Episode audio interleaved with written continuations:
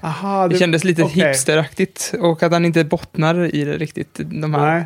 Alltså det är lustigt, jag, för jag, jag lyssnade på Slash Filmcast diskussion om La La Land. Mm. Och de kommenterar att han var så ung. Han är ju geni den här regissören Ja. efter Whiplash. Alla älskar ju Whiplash. Ja, den, den föredrar jag faktiskt. Ja, och med rätta, den är ju svinbra. Och sen kommer den här filmen då. Och så handlar ju den här La La Land om två stycken eh, aspirerande eh, talanger inom eh, pia- pianospelaren och hon är skådespelerska då.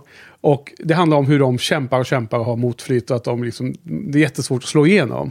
Och så, så säger de så här, men den här, han som har gjort och skrivit filmen, han har ju bara slagit igenom en gång. Mm. Långt innan, han, han är liksom i deras ålder som de här karaktärerna ska vara. De kanske till och med ska vara äldre, karaktärerna i filmen. Kanske drygt 30. Mm. Det var jag, en ganska lustig koppling. Det var någon som sa att ja, vänta tio år när han, Chazelle kanske haft några motgångar. Kanske gör någon film som bara bombar på, på, liksom, Ja, på marknaden. precis. Jag tänkte också på det för att... Och då kanske han skulle göra La La Land helt annorlunda om man skulle haft den egna... Ja, men exakt, vi ska inte spoila slutet, men, Nej. men den, om man säger, min absoluta favoritfilm som jag alltid säger, det här är min favoritfilm när någon frågar det, det är ju Clerks 2. Ja, Och den har typ exakt raka motsatta budskap till den här, till La La Land. ja. För den, den slutar ju med att de liksom känner, känner sig ja. bekväma i vilka de själva är och Mm. inte behöver hävda, bekräfta sig eller så, utan jag, det slutar med att så här, det är okej att vara en Svensson-knegare. Ja. Det, det, någon måste vara det också. Liksom. Ja. Nej, nu handlar det om en- den lilla, lilla skaran som kämpar och försöker bli stjärnor. Och huruvida de blir det eller inte, det får man väl lämna folk till. Ja, jag tyckte att jag hade eh, Ja. hoppat förbi den spoilern snyggt där genom att bara prata om det. Ja, Men, eh, men den slutar annorlunda där Ja, i alla fall. men eh, gillar du musikaler generellt sett? Nej, Nej. men jag gillar faktiskt jättemycket när det är musikalinslag. Eh, till exempel i Clerks 2 så har de ju de har lite så ihåg dans, dans eh, inslag där och även i Smala Sussi har de ju ett, så här liten, inte musikal men lite så här dans, ihåg. koreograferad dans helt plötsligt. Jag tycker, jag tycker det är skön, Ja. frisk fläkt. Nej, jag är ingen stor eh, musikalfan själv, men eh, jag tycker att det finns många bra musikaler, men det är inte så att jag triggas av genren per default. Liksom. Det är Nej. fortfarande så att en bra film är en bra film, tycker jag. Mm.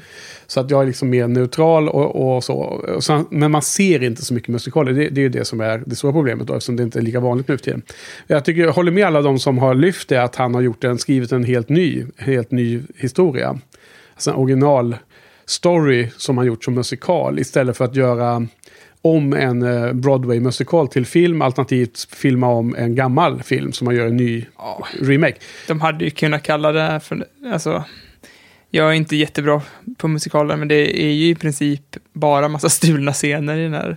Jag, Ja. Utan att ens ha sett de här Ja. filmerna så känner jag igen scenerna liksom. Jo, men eh, ja, det är väl en annan sak hur mycket man lånar av sån här eh, standardknep, eller vad man ska säga. Hur, vad, vad heter det? Sån här... Eh, ja, dels att det är hommage kanske i vissa fall. Jag vet inte, jag, jag vet inte vilka scenerna som är mest... Nej, Men jag, jag, tycker bara, jag tycker bara att den här filmen är så himla... Storyn är så, Jag tycker inte den är stark alls. Den, jag tycker den är jättehärlig att se den här filmen. Jag tycker inte storyn är överhuvudtaget stark. Och att man skulle... Den är så himla odefinierad så man skulle nästan kunna sätta, sätta, sätta titeln Dancing in the Rain på den. Eller Dancing in the Rain 2. Ja, men den har jag ju sett. eh, Singing in the Rain. Ja. Ja, pre- ja precis. och den är ju för övrigt en uh, svinbra musikal. Jag älskar Mm. den filmen. Tycker den är jättebra. Den borde jag se. Och den är ju lite annorlunda. Den handlar i och för sig också om Hollywood. Så där är du ju helt, helt inne på ett spår där. Eh, det handlar också om drömfabriker. Men det är ju väldigt mycket annorlunda egentligen story tycker jag. Då. Mm. Alltså jag, jag var, jag var pos- vagt positiv när jag hade sett La La Land. Ehm, sen efteråt så har jag, börjat, har jag helt snöat in på, skiv, på soundtracket. På skivan som du såg här, som jag har köpt. Och jag sitter och lyssnar på skivan på jobbet och så här när man behöver liksom koncentrera sig och inte vill höra om omgivningen. Ja. Ehm, så på Spotify till exempel. Och jag, alltså, jag har säkert hört skivan 50 gånger nu de senaste veckorna. Efter jag såg filmen då. då. Ja. Ehm, och otroligt bra musik. Och nu, nu vill jag ju bara se om filmen bara för att få se filmen och de här dansscen, alltså de showscenerna som, som har musik till. Mm. Och efter att jag då har, har lyssnat så mycket på skivan. Det, och det tror jag kommer göra en helt annan upplevelse. Så att egentligen så ångrar eller inte ångrar det är svårt att göra i det här läget, men det var synd att man inte hade hört musiken innan. Ja, men vi, prat, vi pratade ju i förra avsnittet ganska mycket om musik Mm. i tv-serier och Ja, sådär. i, i Buffy så här, Och här, inte var så bra. ja, tyckte men, jag då. Men här var det ju det som jag, jag pratade om lite, att man, så här, man hörde bara första tonerna nästan av en låt och man visste exakt och det bara framkallade känslor Ja. på en gång. Och här var det verkligen sådana starka ja. låtar i La La Land. Ja, det är jag inte vet- så många nya låtar, för de återanvänder den här... Ja, den här melodislingen. Det är väl City två City stycken. of Dreams heter väl den, eller den här mest kända. Ja, det vet du bäst. Ja, fast nu när man bara sitter och lyssnar på den i lurarna så lär man sig inte låtarna lika lätt. Men den återkommer ju säkert fyra gånger i filmen, så det är ju lite så här B på ett sätt. Men å andra sidan så etablerar den den, Mm. den känslan som du beskriver nu. Och liksom, det funkar ju även om man då inte har hört skivan innan. Ja, men jag, jag tycker det är nice att man hör att den här låten är La La Land-låten. Liksom. Mm, ja. Men den, den, jag tror att den hade typ två låtar va, som, var, som de körde flera gånger. Ja, det, ja, säkert alltså. Men det är framförallt uh, den. Sen var det ett fåtal större set pieces när de körde en helt egen låt. De här, Mm. eh, den här pianoslingan var, återkom i olika scener. Mm. Eh. Men jag måste säga att jag, jag, eh, filmen har vuxit något otroligt i mitt huvud sen jag såg den. Och då gillar jag den ändå eh, överlag ganska bra, även om det inte var en pangfilm för mig, första tit- titeln då. Eh, jag måste säga att jag tyckte att den var ju som... Eh, inte helt okej, men den var liksom bra under, under filmens gång. Men sen var ju den, den sista kvarten, slutet på filmen är ju, tycker jag, svinbra. Alltså otroligt Mm. bra. Det gör ju också att, att hela filmen får liksom Snacka om en sån där hockeyklubba. Den går liksom långsamt uppåt och sen får den en sån spikrakt upp i skyn i slutet. Den, den liksom gör att hela eh, minnet av filmen blir mycket, mycket starkare för att den har så himla bra slut tycker jag. Okej, jag tyckte nog att den här hockeyklubban gick åt andra Ja, du hållet. hatar slutet. nej, nej, det gör jag inte, men jag tyckte den bara... Det var liksom ett oförtjänt eller falskt slut. Ja, lite så kanske. Ja. Jo, men jag kan förstå att man kan... Alltså för de, de, helt plötsligt så blir det som en annan liten egen... Jag tror att även på Slash Filmcast de pratade om det här att det var som en egen liten film. Liksom. Man skulle kunna se den som en kortfilm de Ja. sista 15 minuterna. Ja, precis. Tyckte det var ganska bra funnet liksom.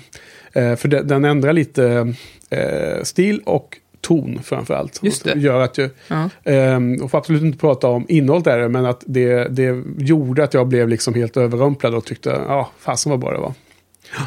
Ja, det är en spännande film. Vi får se här. Den har väl hysteriskt eh, många nomineringar nu till Oscarsgalan, va? Har den inte det? Det har han säkert. Jag tror att den har slagit liksom rekord och så nu. Men, men eh, kanske stämmer det där med, som Harald sa, att du tycker det är göttigt när det, är- när det är lite misär. Jag vet inte. Ehm, inte misär kanske, men eh, för att vara en, en sån här musikal som väldigt många verkar bara tycka, åh vilken rolig film och vilken härlig dans och sångfilm. Mm. Så är det liksom intressant nog att, eh, och, och en anledning till att jag gillar musiken tror jag, det är att alla de här låtarna, framförallt den här signaturmelodin som du då nämner, återkommer flera gånger om, Mm. är ju melankonisk, melankolisk Mm. menar jag. Eh, och det är de flesta musikgrupper som jag lyssnar på har ju moll mer än dur i sin grundton i, i låtarna. Så det är ju för mig ingen överraskning alls då att jag liksom triggar på de här låtarna. Även om de är här nu är liksom i showmusik-settings så är det ändå en grundton som är liksom mer intunad till min musiksmak. Mm. Så att, och, det kanske liksom förklarar en del också hur filmen sen är uppbyggd och allt det där. Det är liksom inte den här klackarna i taket, eh, tjohejsan, eh, jätteglada eh, to- eh, melodierna. Mm. Ja. Ja, ja, men det är i alla fall La La Land. Lite, fick vi ett litet eh, solid försnack här Johan. Varsågod. Varsågod. Ja, precis, tack. Ja. Eller vi, vi kanske klipper bort det här, vem vet? Antagligen inte, men ändå. Vad Borde säger du? ha ett bittert eh, avslut på den här försnacket. Ja, vad sa du? Vill jag? Vi, vi borde ha det. Ja, Ja, du nej. vill säkert Nej, det. nej, nej. Vi, jag tycker vi går vidare nu. Jag tycker vi startar kvällens Buffy-podden. Mm. Vad sägs om det? Ja!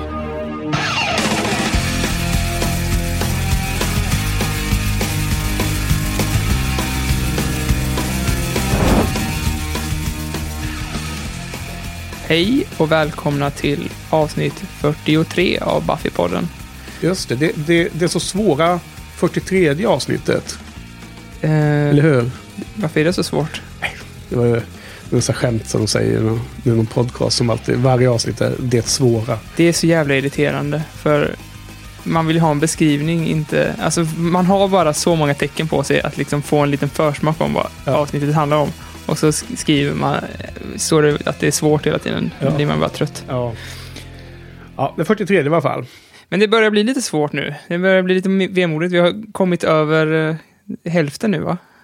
Ja, och inte bara hälften i eh, hela resan utan hälften i säsong 7 och så är det verkligen lite kvar. Ja, hälften i hela res- resan har vi verkligen Ja, precis. passerat. Nej, jag försökte bara slänga in ett, lite skämt där. Nej, men det Okej. absolut, vi vemod. Nu, våra fik, fikastunder innan blir längre och längre. Det är som att man vill dra ut. Ja, jag- hela, tänkte hela, samma sak. Man hela passa på upplevelsen. och njuta av det här nu så länge man Åt kan. glass och eh, banan och maränger och grejer innan nu. Ja, fy idag. fan vad gott det är. det är marängsviss är det godaste som finns. Avsnitt 13 ska vi börja med i alla fall på den här säsongen. Mm. The Killer in Me. Och sen nummer 14, First Date. Och till sist ska vi prata om Get It Down. Get It Done. Den, ja, Get it down. Ja. Eh, Down, girl. spoilerfritt som vanligt. Så nu är det bara du och jag som sitter här och snackar. ja. Så nu kanske man får en syl i vädret. Förra, förra veckan var det ju underbart att ha, ha Hedvig och Harald här. Och jäklar vilket, vad, vad mycket snack det var här i rummet då. Ja, ja, ja. Jag, jag hade jätte... det var som... Jag vet inte ifall eh, det plockades upp av mickarna, men jag, bara, jag kommenterade. Det var ju verkligen som Piff och Puff på julafton. Ja, ja, men det bara gick här i rummet och så studsade mellan väggarna. Det var, ja, och vi pratade i mun på varandra och allting. Vi, ja, det var, men det var kul. Det ska vara annorlunda. Det ska vara olika från avsnitt till avs- avsnitt. Nu, Ja. nu är det lite mer soft och eh, ja, lugna, lugna timmen här med dig och mig ikväll. Känns det som.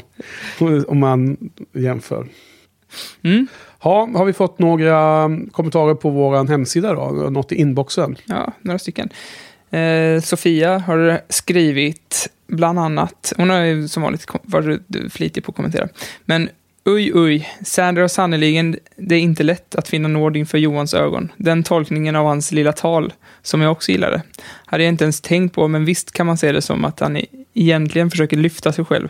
Fast jag uppfattade det snarare som att han ville bonda lite med Dawn och lyfta henne, betona att man kan ha no- något att komma med även om man inte har Slayer-krafter. Ja.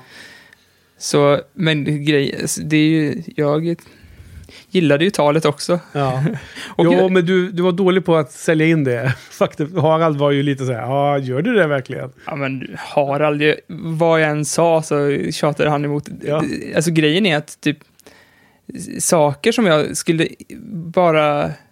eh, inte- jag skulle inte ens... Jag hade inte lagt någon värdering i det. Nej. Och han började så anklaga det här med att jag inte förstod riktigt, mm, till exempel The Firsts krafter. Ja. Det skulle, alltså när jag lyssnade, jag klippte ju avsnittet när jag lyssnade på det, men det här skulle ju mynna ut i något så positivt liksom.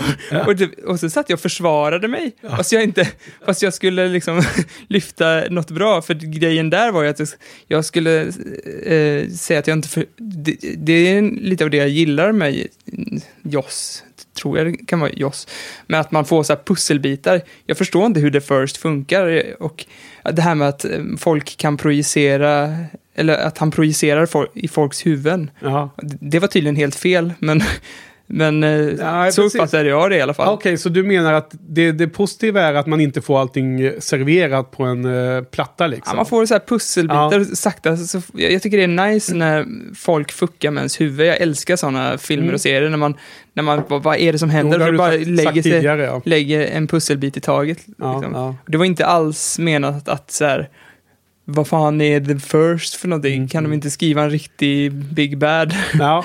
Nej, men när du lyfter fram det på det sättet håller jag helt med dig om. Det är mycket roligare egentligen med en, en ons, ond figur som man får lära sig mer och mer om. Det håller jag helt med om, det är absolut. Ja, nej, men just det där, lyft- det där snacket om eh, Sander, det har jag också tänkt lite på efter poddningen faktiskt. För jag lyssnar ju, du, du klippte och då blir det extra roligt för då får man ju lyssna på det färdiga resultatet blir lite mer, eh, då blir det så spännande för mig också att höra då. då. Ja. Eh, jag, jag tänkte det att ja, men alltså, jag, jag tror verkligen den är skriven. Jag, jag, jag, jag tror det är så som vi försökte framhäva och som Sofia tar upp här lite. Att det var nog skrivet som att det verkligen skulle vara liksom en, Det han var liksom- absolut, det är jag helt med på. Att, Ja. att manusförfattarna försökte få det här till att vara hans liksom, hero moment. Ja, det, det. liksom, musiken och allting talar ju för det. Det är bara det att har man stör sig på Sanders, Mm. de här sidorna, så kan, så, så, så kan man uppenbarligen få känslan av att, han, att det är någon slags självförhärligande Ja, tal han har Mm. för sig. Men jag, jag har faktiskt två känslor samtidigt där. Jag tycker det var jättefint när han pussade henne på pannan där. ja. Samtidigt som det bara ringde skevt i, inom mig någonstans. ja, precis. Nej, han, Jag var, var tvungen att liksom formulera det och det Ja. lät väldigt harsh, men eh, Ja, ja. det måste, så, men så blir det det ibland. finns ju en annan eh, aspekt som jag tror vi också sa förra veckan. att om, om man är och diskuterar en fråga, oavsett om det är podcast eller inte, alltså oavsett om det är under inspelning eller inte, så är det ju lätt att man antar den andra åsikten bara för att man vill liksom Ja. utmana funderingen. Man måste ju liksom vända och vrida på en frågeställning. Det Ja. blir inte bara roligt att bara belysa ena synsättet. Så jag, jag, jag tycker bara bra att det blir lite mot, Men jag tror också att, motsträvigt. att jag var antagonisten, eller vad man ska säga. Jag var den neg- neggiga. Ja. Och då, mm, som jag sa förut, när, när Harald bara utgick från att jag skulle klaga på allt. Det kändes som att han störde sig på mig förra avsnittet, att jag var så negativt och bara ville förs för, försvara allting. Ja. Så att då, då hamnade jag i försvarsposition fast jag kanske egentligen inte var så negativt. Ja. Skitsamma. Ja. Eh, Karl har också kommenterat på, eller vill du säga något mer? Nej, nej. Karl har också kommenterat, han har skrivit eh, rolig, ro, roligt med Haralds alla RPG-referenser, även om de föll för döva öron, särskilt Vampire the Masquer- Masquerade, där man kan höra andra zona ut direkt. Det kan förklara att tv-serien Kindred the Embraced, baserad på det spelet, inte slog rot och bara blev åtta avsnitt, även om även kan även ha att göra med att huvudrollsinnehavaren dog. Brian Thompson som spelade The Judge och någon mer i Buffy var med i den serien också. Ja. Så det var intressant trivia. Och eh, Alltså det är en tv-serie som jag aldrig hört namnet på, måste jag Nej. säga. Hör- Känner du till den här, eller? nej, i, ingen aning om vad det Vad hette tv-serien? Kindred the Embraced. Jaha. Och eh, min brorsa körde ju alltså inte, alltså inte datorspelet Vampire the Masquerade, utan han eh, körde rollspelet väldigt mycket. Ja. Så att jag, jag var helt utanför det, så att det är verkligen döva öron. Sen, Ja, nej, och, och som jag har sagt flera gånger tror jag i podden också, om jag inte helt missminner mig, så har jag ju inte spelat rollspel speciellt mycket. Så att eh, jag har varit med en kort sommar mm. för länge, länge sedan eh, med kompisar i Uppsala. Bara för att få veta vad det var liksom, pröva Mm. lite. Eh, så att ja, det är kanske lätt att man zonar ut när det kommer in på ett ämne som man är helt rudis på. Ja, Kan inte referenserna fullt ut. nej. Jag spelar Ja, nej, men det är kul. Mutant. Kul att eh, Karl har kommit tillbaka och kommenterar. Eh, för det var några avsnitt sen, avsnitt sen sist. Och Sofia är ju jä- jätteduktig. Eh, har alltid många intressanta kommentarer. Och vissa saker håller Inget håller för, med inget för Harald där. Ja. Sofias kommentarer. Nej, vi får hoppas att han lyssnar på det här. För han, han får skriva in, eh, in eh, i kommentarsfälten och eh, stå upp för sin åsikt. det, där då. Men vad heter det? Nej, men det är bra. Sofia gör, visar, skriver tydligt vilk, vad hon tycker och inte tycker om, om de olika sakerna vi har snack, snackat om. Då blir det liksom, fortsätter lite diskussionen, så att säga. Fortsätter den. Ja. Ja. Okej, men där kan man gå in på buffypodden.se och leta sig fram till rätt avsnitt och sen klicka in på eh, continue, read more eller vad det nu står och sen så hittar man kommentarsinläggen där under. Mm. Vad bra, men du, vi, eh, vi slänger väl oss in på kvällens avsnitt kanske, Det tycker jag tänker mig. För det, nu kommer avsnitt nummer 13 och det heter som du nämnde tidigare The Killer in Me. I know, but you should go. This trip is important for the girls to understand the source of their power and to know how to use it right. I don't think they appreciate the gravity of what we're undertaking.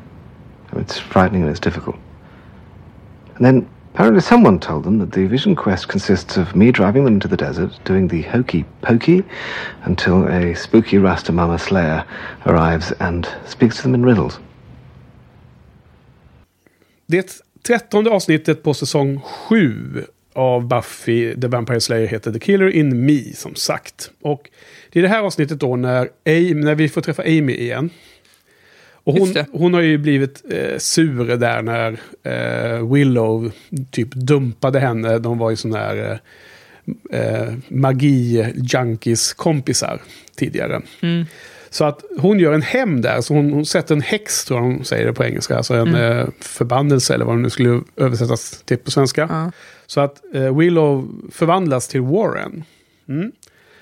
Och det sker efter att de, hon haft den här kyssen med Kennedy, den eh, lite äldre av the potentials, hon som var hon 19 eller? Ja, precis. Det eftersom de nu börjar inleda det här förhållandet då, Will och Kennedy, om man gör en liten utveckling här, så förklarar det varför man har valt att den karaktären ska vara lite äldre än de där 15-åringarna. Ja, ja. annars blir det lite, lite osolid. Men det var ju lustigt där med Hedvig och Harald som inte gillade Kennedy eh, väldigt tydligt. Det var, det var, jag har inte alls någon stark åsikt om henne ännu för, för, för min del. Just Nej. Kennedy. Nej, i alla fall. Så det händer då efter den kyssen och sen så är det det problemet att Willow är Warren. Det andra som händer av tre saker det är att Buffy försöker... Eh, vad heter han? Spike får ju mer och mer problem med sitt eh, chip som börjar bli malfunction. Och sen så försöker hon, eh, Buffy eh, hjälpa honom genom att få tag på Riley och eh, The Initiative. Och det, de slutar ju i den här eh, Initiatives eh, lokaler där under marken. Du kommer ihåg där? Och det är någon fight mot någon gammal vampyr som har överlevt där. Som ser ut som en soldat för övrigt. Så det är väl någon som har blivit biten. För han har här Ja, jag tyckte soldatkläder såg ut som uh, jättelik Nosferatu. För Ja, tänderna precis. var liksom framtänderna. Ja, precis. Men alltså om jag inte då... Jag kan vara ute och cykla här förstås. Men så som jag kommer ihåg det så hade han eh, militärkläder på eh, byxorna och sådana saker. För På min tv så var det otroligt mörkt. Det var lite svårt att se. Jag tyckte det var jäkligt nice faktiskt. För Ja. han, det var, jag tyckte han såg väldigt Ja. så old school läskig ut. Ja, här okej. ja, men det, det kanske var så. Jag kanske såg fel. Men, men det, då skulle det varit någon av dem av The Hostiles som har kommit loss då, menar du? Som de har Ja, haft det i, i, i fången. Vilket fall som helst så har han levt där nere medan han väntar. Och sen det, det, det tredje och lite roliga som sker det är ju att eh, Mr. Giles tar ju med sig ett flertal av det här The Potentials. Förutom då Kennedy som ljuger om att hon är sjuk. Så hon slipper. Mm. Så åker de ut i, i eh, öknen där. Och ska träffa The First Slayer för att få sådana här visdomsord eller ledtrådar, eh, mystiska uttalanden som Buffy hade någon annan gång Mm. tidigare i serien. Mm. Allt det där hände i The Killer Me har jag för mig.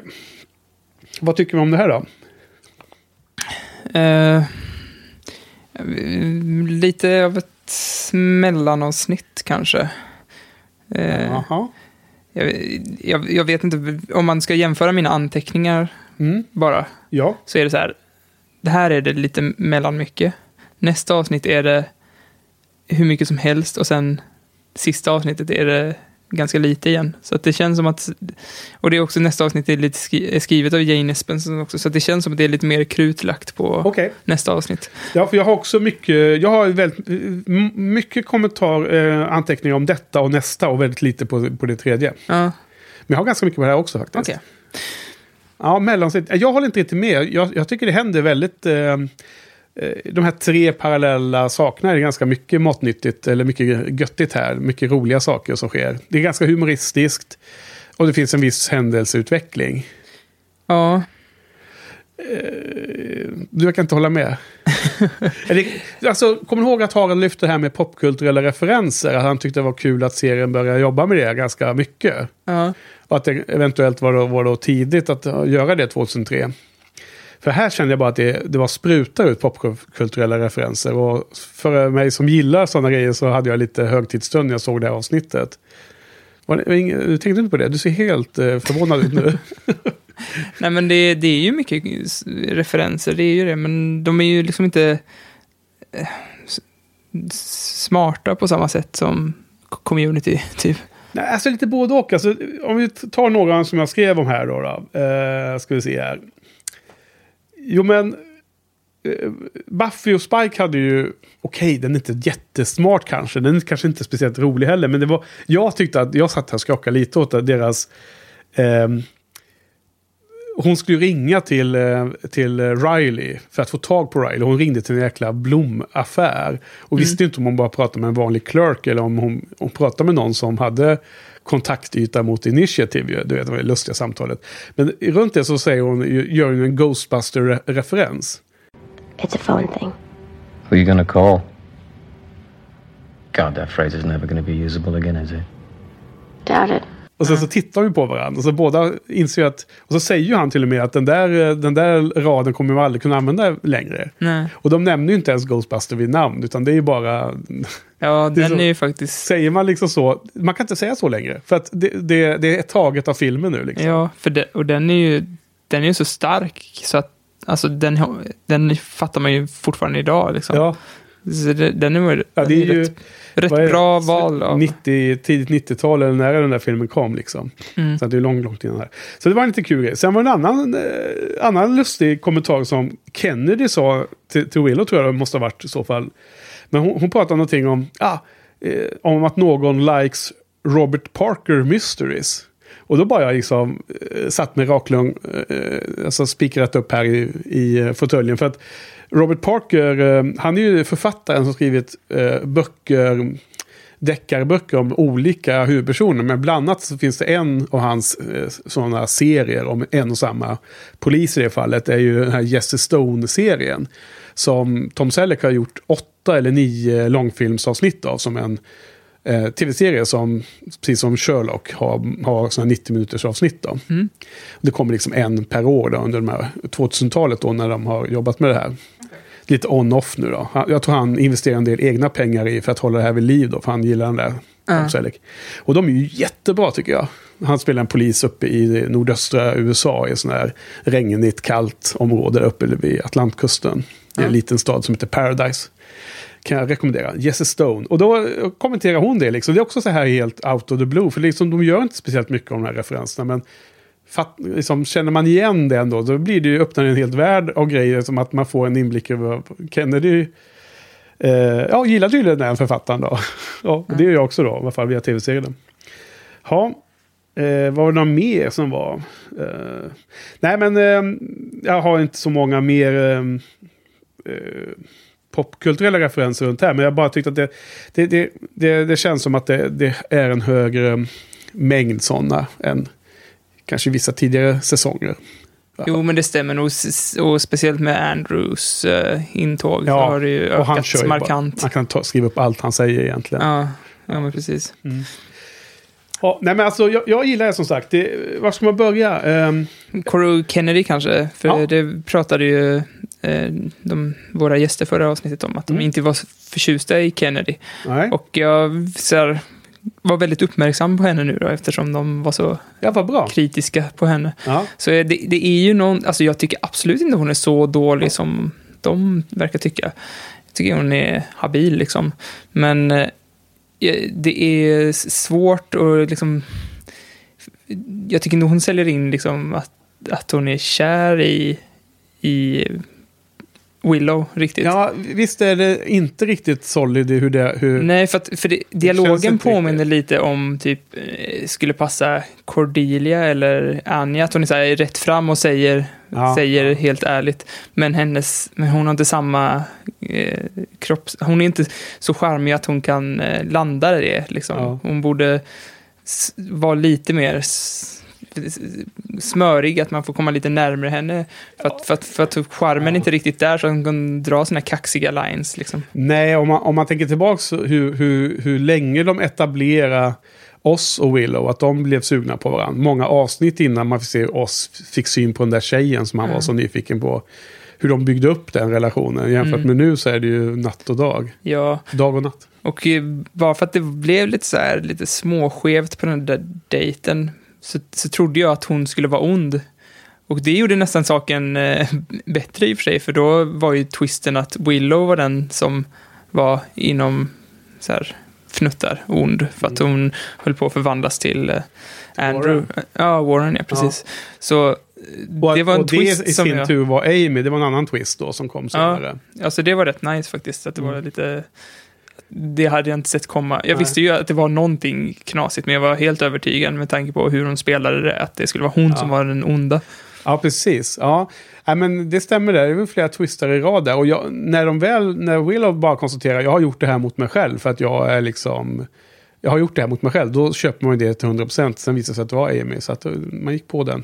Tyckte jag. Ja, och eh, nu är man ju mitt uppe i The First, liksom, så man var ju, tro, var ju helt övertygad om att The First skulle ha någonting med det här att göra. Mm, precis, men det, det helt tog de ju bort. Ja, det, det tog, nej, precis. Det, det var det första man tänkte, men det tog de ju bort ganska tidigt. Willow sa någonting om att nej, alltså, när, man kunde ta på henne, då var, var det inte the first. Det verkar alla vara liksom överens om. Då. Nej, nej, men var ganska eftersom kraften var, eller det var lite liknande sätt som The First jobbar på, och The First, Ja. eh, enligt mig då, så är The Firsts krafter lite oklara.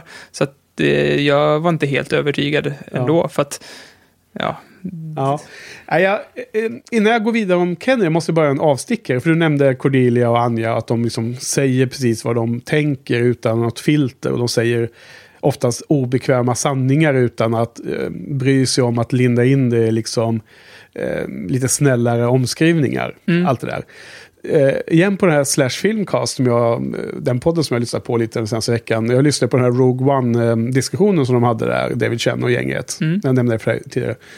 Eh, där lyfter de ju upp som en av de bästa sakerna med, med Rogue One, som jag håller med om. Och det är ju den här roboten som spelas av, eh, eh, vad heter han? Eh, Tom Tydik, nej Tydik, någonting. eh, Al- Allan Tydyk. Alan Tydik. Och han är ju Joss Whedon-skådis ju. Ja. Han har ju varit med i Firefly och allting. Han är ju eh, piloten i Firefly. Precis. Och då så sa de, åh det är så himla fantastiskt att den här roboten, den har ju, den har ju varit eh, liksom i, i The Empire och sen har den blivit omprogrammerad till rebellerna. Och så resultatet har blivit att den bara säger allting helt utan filter, precis vad den tänker. Och den är den mest mänskliga karaktären i hela filmen, börjar de prata om. Och det är så himla häftigt gjort. Och det här är liksom det första gången vi har sett en, en sån karaktär. Jag bara, jag bara satt och tänkte när jag lyssnade på podden. Men vänta nu, de bara beskriver Cordelia rakt upp och ner. Och Anja. Så det har ju visst gjorts tidigare. Och det har dessutom gjorts av Joss som är, är den som kanske har influerat Alan Tudyks humor allra mest. Liksom. Ja. För de sa också så här att ja, och sen är det ju så att det här var inte ens skrivet hans manus, alltså hans dialog i Nej, filmen. det- Utan det är ganska mycket ad-lib då, sa de. Det är så mycket, det är, han, det är hans eh, hu, eh, alltså humorkänsla, hu- humor, det komiska timing som har gjort den här karaktären så bra. Och jag bara liksom connected the dots liksom. Tyckte det var lite roligt. Ja, en bra Som en, spaning. en liten extra eh, blinkning. Ett, så jag, jag satt och tänkte på Buffy där. Jo, men åter till Kennedy. Jag har en annan spaning här på. Och det vet, vet jag, har jag ingen aning om om det var därför som eh, förra veckans gäster inte gillar henne. Men och jag bara helt plötsligt satt och analyserade lite Kennedys ragg, uppraggning av Willow. Ja, För, och det är lite intressant för att hon beter sig he- väldigt likt som en kille. Hon gör det precis som en guy. Som en, en kille skulle ha gjort. Och då hade dessutom det varit extremt negativt. Folk hade klagat som fasen på den killen. För att först så ljuger hon ju för att slippa åka på med Mr. Giles med de andra. Som är hennes liksom, hon borde bry sig om hennes roll och hennes, att hon är en viktig person som är potential och verkligen lära sig det här. Sen lurar hon Willow till den här baren med massor med andra eh, dimridåer och säger något annat de ska göra. Hon försöker få Willow full. Och, och, hon, och sen sitter hon och gör en sån här smooth talk. Ungefär som den där... Eh, vad hette den där? Parker, eller vad hette den där snubben som eh, eh, lurar alla tjejerna på, på college där. Som bland annat fick Buffy i sängen. Den gången så var ju Willow bara såg igenom Parker direkt och bara satt och garvat åt hans smooth talk. Men det lustiga var att Kennedy gjorde alla de här grejerna ungefär som Parker hade gjort liksom. ja. Eller vad, är, det, är jag fel ute eller? eh, Nej, jag bara funderar på eh, om du har rätt. Ja, ja, men, eh, ja, det, är, ja, men det är ju inte säkert att jag har rätt men det var bara något jag, jag, jag, bara, jag, bara, jag tyckte att allting Ja, stämde men, in. ja, men det, det, det hör nog till henne hur hon spelar den här, hur hon spelar det också, för att eftersom hon är så himla ocharmig, eller vad man ska säga, hon har inte Som en den... kille. Kan vara. Ja, det är grovt Ja, generaliserande det att alla killar är Kan vara så jag Ja. också. Jo, precis, men, men eh, för, för det känns inte riktigt som att hon är genuint intresserad av Willow, och då får man ju känslan att hon bara vill ha henne i säng. Ja, Hon ser inte kär ut. nej. Hon, vi skulle behöva eh, få lite mer inblick i hur hon tänker Mm. och känner och sådär. Vi gillar hennes Nu har vi bara räknar, sett... säger hon. Ja, nu har vi bara... Ja, det känns ju också... så- Hon, det känns ju inte genuint när hon säger det. Jättekonstig dialog där. Att fräknarna var lickable, eller vad sa hon? Ja, just det. Ja, Det var konstigt, alltså, det, det kändes som jätteoromantiskt ja, att säga. Men det, det hade ju kunnat vara charmigt om det hade varit eh, någon... Ja, hade Willow sagt det till en, till en annan, Ja. då hade det varit jättecharmigt. Ja, verkligen. Eller, eller vem, Anja eller vem, Cordelia, kanske inte Cordelia, men, Eh. men må, många andra hade nog kunnat sälja in den där dialogen bättre än vad hon gjorde. Okej, men då har vi alltså egentligen, svagheten ligger kanske i skådespelerskans möjlighet, förmåga att leverera de här, de här känslorna. Är det det vi är inne på då? Eller? Ja, kanske. Eller ja, det är nog så. Jag menar, eh, jag känner inte igen henne från andra ställen, så det är inte som att hon har blivit världens, bäst, världens mest kända skådis efter att hon var med i Buffy. Liksom. Nej, kanske Ja, så. jag vet inte, men hon, hon kanske är bra ändå. På något sätt. Men eh, det var fan lite spaning jag gjorde. Sen var det en annan eh, lustig grej. Att eh, showen då som eh, ofta har hänt under po- Buffy-poddens resa här har besvarat en fråga som, eller en eh, tanke som du har kastat ut i ett tidigare avsnitt. Nu kom vi in på det här med att du funderade och spekulerade i om Mr. Giles var ett spöke eller inte, om han var Ja, the det. first. Ja. Och det behandlar de ju i det här avsnittet. Det Ja. var jättehärligt. Men det känns ju som att jag måste ha hört det, någon hint om det. Att? Att eh, Giles skulle vara spöke. Ja, han var ju inte det. Nej, Nej. men de pratar ju om det. Ja, absolut. Men, eh, men du har väl... eh, Eller hur menar du? Att du har hört någonstans att man kan spekulera i det? Ja, det känns ju som det. För det var ju exakt så som jag... ja. Exakt så. Nej, jag eller så bara du fick den tanken i huvudet. Ja. Ja. Jag är tveksam. Det var du. Det var du.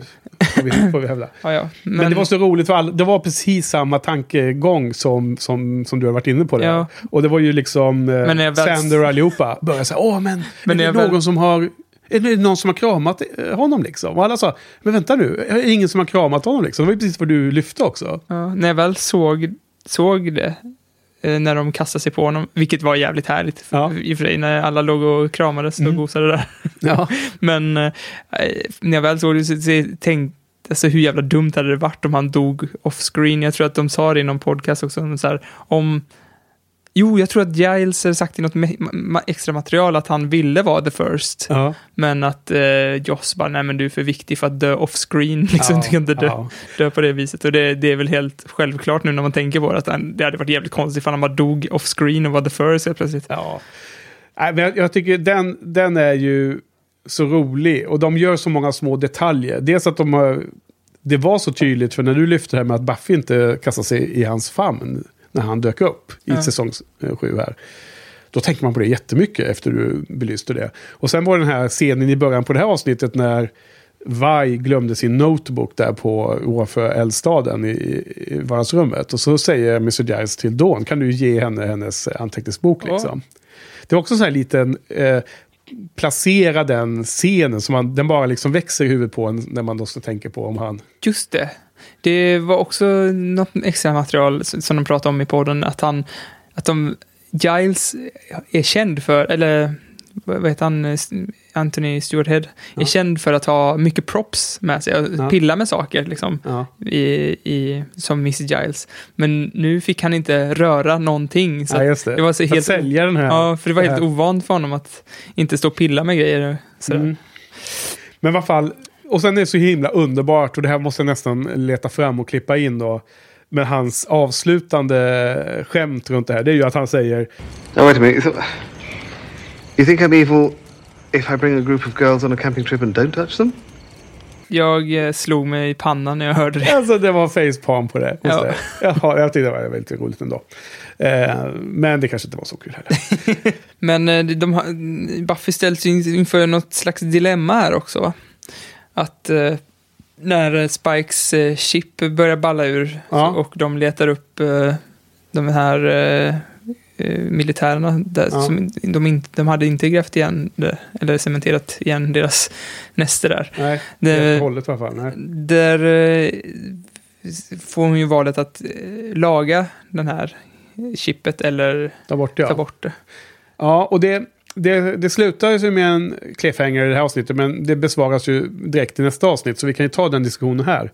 Ja. Jag, ehm, jag hade en klar åsikt om vad jag önskade att Buffy skulle välja. Hade du, hur, hur, hur tänkte du när hon fick valet? Först så när de tog upp det så trodde jag att hon skulle få välja och man skulle typ dö eller leva i smärta eller något sånt där. Alltså Aha. det var ett lite svårare val. Men här Okej. kände jag bara, vad är det för töntigt val? Och sen Aha. tyckte jag att hon gjorde fel val också. För om han är god, då gör det ju inget om han har det där chippet i sig. Nej. Att han inte kan slå människor. Då spelar inte det så stor roll. Men om, om han skulle få, liksom, de, hon vet ju att The First har fuckat med hans huvud. ja. Så att det är inte helt... Och de gångerna har inte chippet äh, varit verksam i och för sig då. Nej, just det, det är sant. Men, äh, ja, men i vilket fall som helst, Ja. det, kan, det händer ju saker Ja, men det, med den det karaktären. logiska tankesättet är ju så som du säger. Ja. Men jag tänkte tvärtom.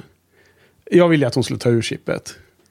Jag är så jävla trött på det här chippet. Det är så jävla tråkig device. Det är så tråkigt eh, driv.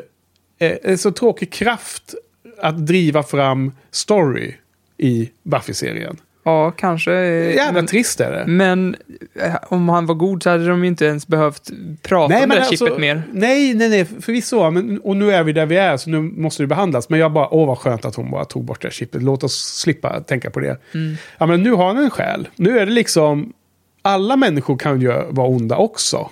Alla människor har ingen eh, chip, men de kommer ändå döda. Warren skjuter eh, Ja. Tara och så vidare. Så att liksom nu är allting even Steven. Nu får eh, Spike vara en karaktär som alla andra. Och med sina bra och sina dåliga sidor och så. Ja. Jag bara tyckte det var så himla skönt att slippa chippet. Ja, vi kommer, jag tror vi kanske får prata lite mer om det sen. Ja, Men det kan vara så. Mm. ska vi gå Ja, vidare? vi, måste vi först titta igenom här. Jag har massor med text här. Se. sorry. Ja, Jag hade eh, slut på det var ju någonting mer om... Nej. Jag tänkte så här när vi satt och pratade om Kennedy-delen och uh, Willow. Ja, det där ska jag bara säga sen. Det var en sak jag ville ta upp. Och nu har jag helt glömt av det. Den försvann Johan. Okej. Den flög ut. Då ska vi se här. Vad är det mer då? Um, jo, just det. Jo, precis. Jag är lite störd på Amys uh, hämnd här när hon eh, gör det här ganska elaka mot Willow. Alltså... um, det är ganska...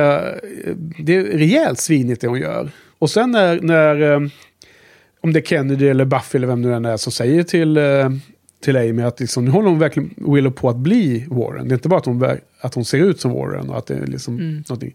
Så skiter hon fullständigt i det. Så jag, jag liksom känner, fan hon borde ju ta, ta hem, göra en hämnd mot Amy tycker jag efter det här.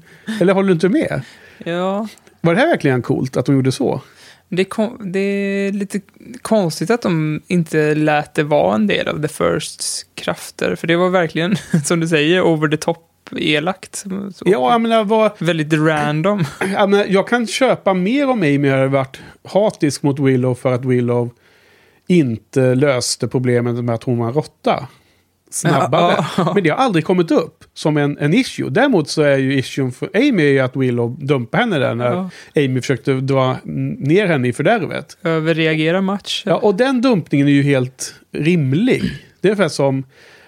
Okej då att Amy kan ha de känslorna, men att göra en sån här utstuderad hämnd tycker jag känns over, over 9000. Mm. Så att det var den känslan jag hade, att fan, jag gillar inte alls Amy. Och jag tyckte hon har varit ganska kul mestadels och eh, en allmänt roligt inslag som kommer ja, någon gång då och då per Ja. säsong. Men nu gillar han henne inte alls, nu kommer lika gärna ta och fimpa henne. Men däremot så är den här scenen, där så, i det här avsnittet så är det ju den, den bästa scenen mellan Willow och Ta- Tara i hela, hela serien skulle jag säga. För mig. När, när Willow visar hur, hur ledsen hon är att, att Tara är borta. När liksom hon bryter ihop och förstår Mm. att hon, hon eh, blev Warren delvis för att hon, eh, hon... Hon upplever det själv som att hon glömmer Tara när hon börjar tänka på Mm. Kennedy. Ja, Den scenen är den bästa mellan Willow och Tara som jag... Som, den har jag blivit mest påverkad av, av alla scener. Och då är inte ens hon med, Tara. Liksom. Det är lite, lite synd, men det, jag tyckte den var otroligt stark. ja, men det är exakt det här som man vill ha ut av eh, Joss Buffy-serien. Ja. Det är ju de här så jäkla mänskliga problemen som är i de här Ja. övernaturliga världen. Liksom. Ja, precis. För att det är klart att hon, hon... Hon på något sätt så förskjuter hon Tara till ett, ett rum lite längre bort in i, i huvudet. När Mm. hon får en ny Ja, eh, flickvän liksom, i ja. fallet. Och, det, och när det är sådana såna, eh, s- s-? Alltså att världen är så eh, over the top, vad fan heter det? Nej, men, ja. Ja, over the, top på ren svenska. Ja, så, så, så känns de här, kan man nästan knyta an till det mycket eh, ännu enklare för att man känner, alla kan väl känna igen sig i, i den känslan. Så att man, det tyckte jag var ganska Ja. briljant slut där. Ja, det var en bra scen. Eh, och sen har vi den här bookend-grejen med att eh, Kennedy skulle göra te för henne i slutet. När hon skulle göra te i början där. När hon, det börjar och slutar med att de ska göra te åt varandra. Så nu är de ett, nu är solid couple förstår man nu av, av, av de sakerna. Mm. Ja, och sen var det den här ganska spännande scenen där med, med Spike och Buffy i slutet. Eh, Visst var den spännande? Du, du håller med? Eller den här eh, smyga i mörkret och det kommer en eh, vampyr till slut. Ja, den vampyren var jäkligt läskig. Det var, det var inte lika spännande, inte lika scary scen som i Conversations with Dead People. Men det var ganska bra ändå. De har höjt lite den nivån. Ja. Man är ju van att det är så himla eh, vekt, det action eller spänningsinnehållet. Men jag tycker de har jackat upp lite. Ja, Jag gillar det här avsnittet väldigt mycket faktiskt. Det är inte säsongens bästa för mig, men det ligger liksom topp 3-4 skulle jag vilja säga i det här läget. Jag, jag har satt en sjua på det här. Jag med. Ja, Jaha, bra. Okej, men då äntligen klara med det. Då kan vi gå vidare. So he asked you out to dinner? Yeah. Isn't that weird? He's a principal. He's a young, hot principal with earrings, but he's a principal. Why do you think he asked me out? I mean, he could be interested, right? Yeah, sure. You're a frisky vixen. Or, or it could be work related. Maybe I'm getting promoted for doing such a good job. Oh, right. That that makes sense too. or maybe he knows that I suspect he's up to something and he's taking me out to kill me. Well, you'll have to dress for the ambiguity. You know, it's not even that he's acting that suspicious. It's just, there he is, on the Hellmouth, all day, every day. That's gotta be like being showered with evil. Only from underneath. Not really a shower. Up a bidet. Like up a bidet of evil. Buff, if if he's really interested, are you interested back? I don't know. He's good looking and he's he's solid, he's smart, he's normal. So not the wicked energy, which is nice cuz I don't want to only be attracted to wicked energy. Or what if he is wicked, in which case is that why I'm attracted to him? I'm gonna wait for that sentence to come around again before I jump on. You know what? Yeah, I mean I I think I like him. And it'd be good for me. Right. Help you move on. Why does everybody in this house think I'm still in love with Spike? No, I, I meant move on from this imposed super self reliance. Let somebody get close. Oh. Hey, someone's here. Guys, guess what happened? Buffy got a date. No, I did. Fine, way to steal my thunder. Sorry. Makes you feel better. It's Principal Wood, and I think he's aligned with the first. Also, like 10 years older than you, right? Which is like a hundred years younger than your type. Yay! Someone who doesn't remember the Industrial Revolution. I think they're gonna end up making out. Oh, Principal Wood, she'll gasp. I love your lack of wicked energy. Jaha, så eh, Johan lämnade med varm hand över till mig att dra synopsis på nästa avsnitt också. Och det 14 avsnittet då heter ju First Date. Så det är ju Datefest 2003, Johan. Så har jag. Det här är avsnittet när både Buffy och Sander får varsin första dejt. Och Buffy blir ju utbjuden på middag av eh, vad heter det, Principal Wood, eh, rektorn på skolan.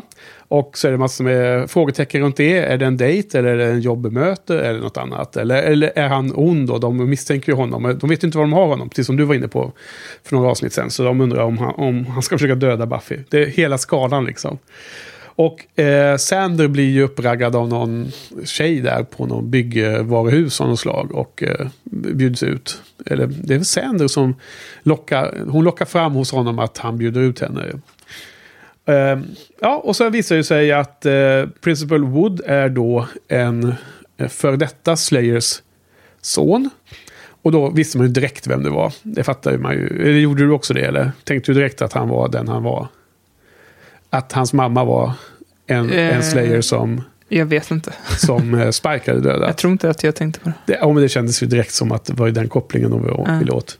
Det var ju hon i New York där i The Warriors-liknande scenen på tunnelbanan.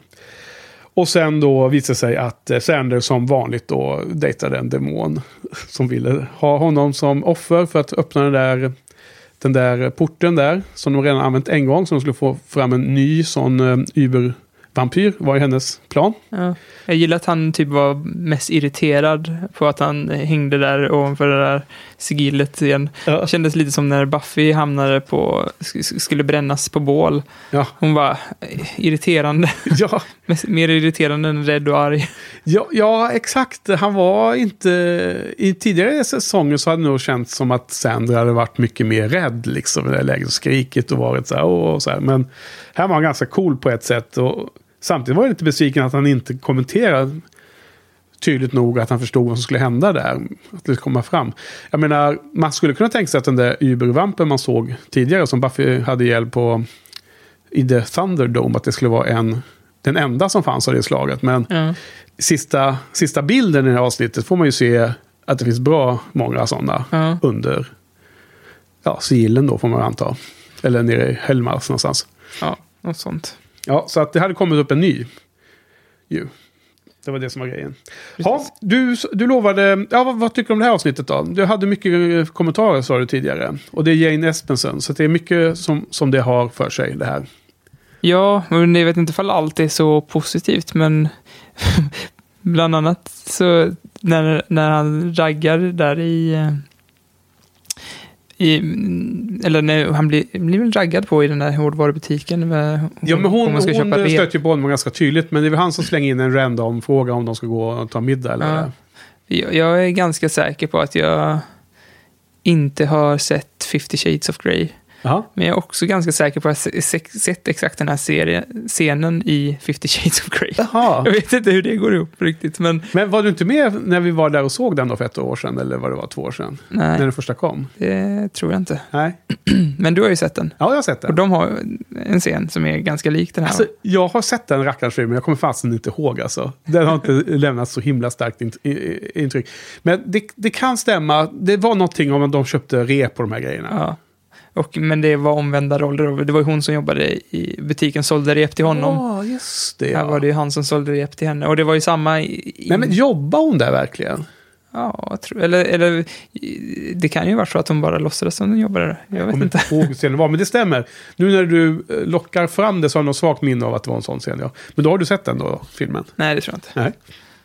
Nej. Men det är roligt också att eh, Så den... eh, Twilight inspirerade den här och 50 Shades inspirerade Twilight. Så det, är ju, Ja, det finns ju en koppling där. just det. Eh, vampyrtemat från Buffy till Twilight och, och sen eh, 50 Shades fanfiction på Twilight, ja. Ja. Det är väl mer än vampyrtemat. Det är väl... Ja, det, Många saker där som är lika, ja.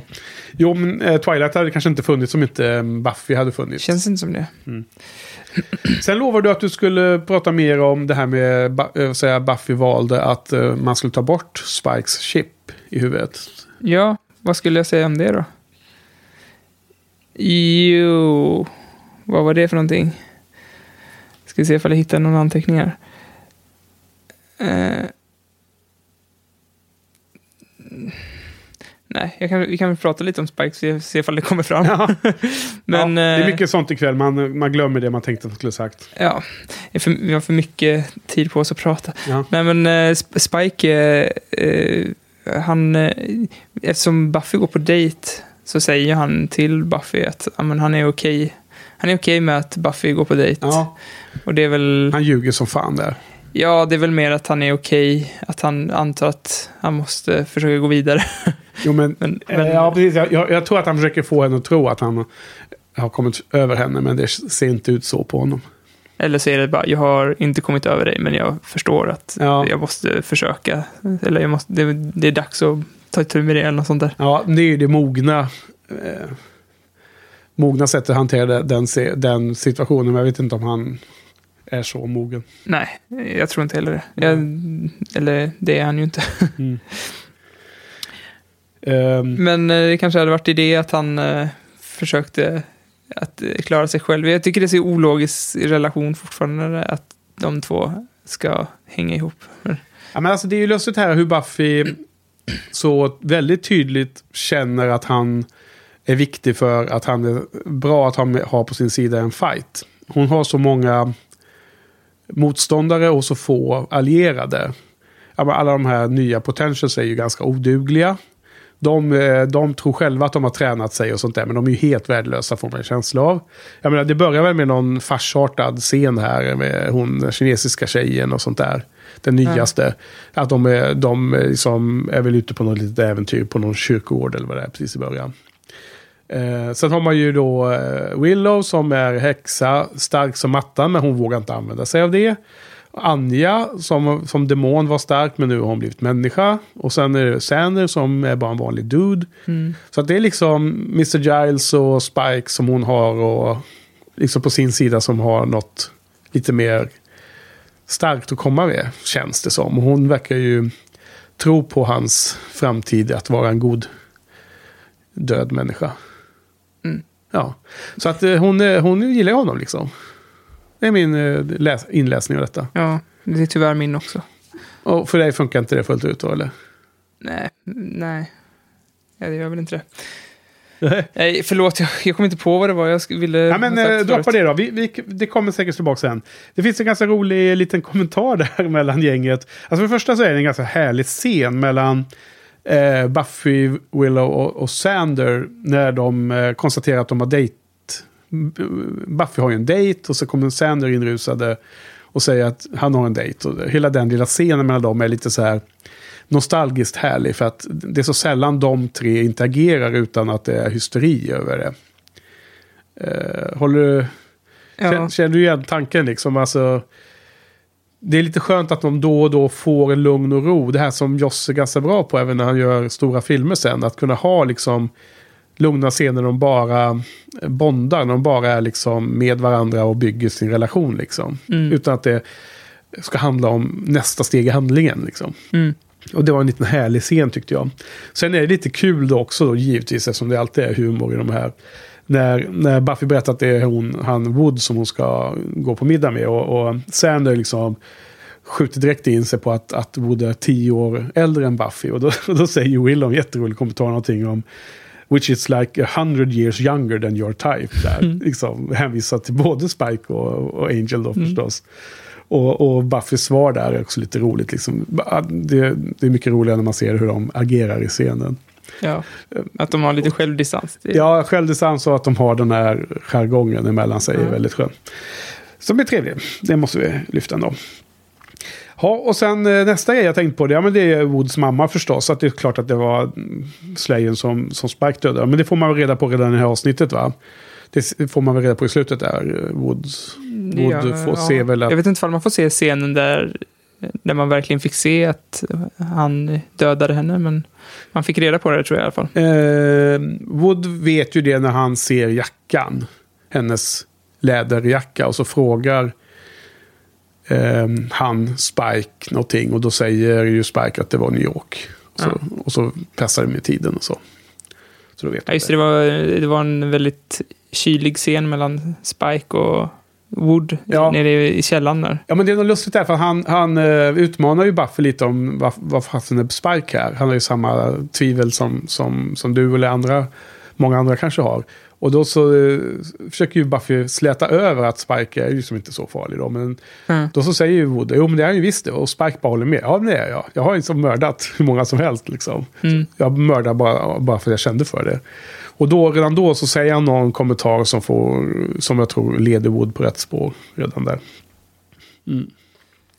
Men d- där har väl redan det där spöket sagt till honom att, att Spike har dödat mamman. Vad sa du? The First har väl redan sagt till Wood att Just det, just det. Han... Eh, mamman dyker upp ja. I, The First dyker upp i mammans skepnad va? Ja. Det är den scenen. Ja, så att Wood vet väl redan om det när de det, har den där kyliga scenen. Jag kommer inte ihåg ordningen där, men det stämmer säkert. Det, det, det lustiga med den scenen som jag lyfte var just att eh, Buffy försökte skyla över lite vad Spike hade gjort tidigare. Men Spike var bara helt öppen med det mot Wood. Ja. Men det, det är mycket möjligt att det, det var fel tänkt av mig. Men att- han, att det han säger då. väl... Men han, han skojar bara. Och han bara, no I'm not. Ja, precis. No, no he's not. Ja, exakt. Bara, Just den, just den eh, grejen bara. Huruvida Wood avslöjar allting i den scenen eller inte, det, det har jag faktiskt ingen aning om. Det kommer jag inte ihåg. Så att, det- okej, så det var rätt. Ja. Men Buffy går ju runt och ska s- snoka på hans kontor där. Jag tycker det är en typisk se- scen som den här serien brukar göra narr av. Men ändå så var det bara en sån helt vanlig scen att såklart så står Wood bakom henne när hon står och snokar i, på hans kontor. Var så jäkla tråkigt. eh, hur menar du? Varför var det? Där, eh, vet du vilken scen jag menar? Ja, när, ja. när Buffy står Det är och där eh, den här vita tavlan där bakom. Men så tryckte man in den så, så öppnade det sig och så hängde alla knivarna på väggen. Ja, det kändes... Det är en sån typisk scen som är med i all... Alltså det, det är alltid Ja. någon... Dawn stod ju också och lyssnade så här, så jävla irriterande scener. Och det, det känns som en sån exakt scen som serien Buffy vri, gör en just twist på och Ja. gör narr av. Men det kom ingen twist, det var bara en dålig, Ja. dålig scen. Så var väldigt jobbig att titta på. Okej. Men jo, okej. Eh, det här, hela den här grejen med att... Eh, jo, nu kommer jag ihåg vad jag skulle sk- säga om Spike förut. Jaha, okej. hans eh, chip eller? ja, precis. Hela den här grejen med att han har eh, varit parfy, parfym, vampyr och fått tillbaka sin själ. Och nu måste stå till svars för vad han gjort mot Wood. Ja. Hela den storylinen känns det som att man har sett förut i och med Angel och eh, det Angelus gjorde mot skobisarna. Där de tyckte att Angel borde stå till svars för det han gjort när han var själlös. Mm. Så det känns som att man har sett den här storyn lite, så jag är inte jättesugen på att se vart den barkar, hela Okej. Spike-storyn här. Och jag störde mig på- det redan när Angel och Angel, alltså att det var helt solklart att det var inte, det var ju en själlös version, alltså varför, Ja. det är väl bara att acceptera och gå vidare. Jaha. Sen, eh, ja, det hade ju varit också lite nice om han bytte namn nu, Spike, eftersom Angelus hette ju Angelus när han var ond. Ja, och sen just det. Just det. hette Angel när han var med själ. Ja. Så, så han, eh, jag vet inte vad han skulle heta. William. Som eh, god vampyr. Ja, kanske. Vad hette Angel innan han hette? Jag vet faktiskt inte Angels? om hans namn borde ju finnas någonstans. Det kan man säkert kolla på Buffy Wiki annars. Ja, Vad han hette. Ehm.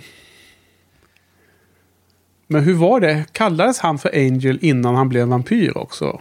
tror jag inte. Nej, kanske inte. Nej. Okej, eh, en annan liten kommentar som jag har är att ehm, i eh, scenen när eh, Buffy och Wood har sin middag Mm. så är det en scen eh, vid desserten där som jag, det ser ut som... Är du med nu? Ja. Det ser ut som att Sarah Michelle Gellar kommer av sig och skrattar åt sin, åt sin line. Alltså som, som inte planerat. Och sen har de behållit scenen för att den är så charmig.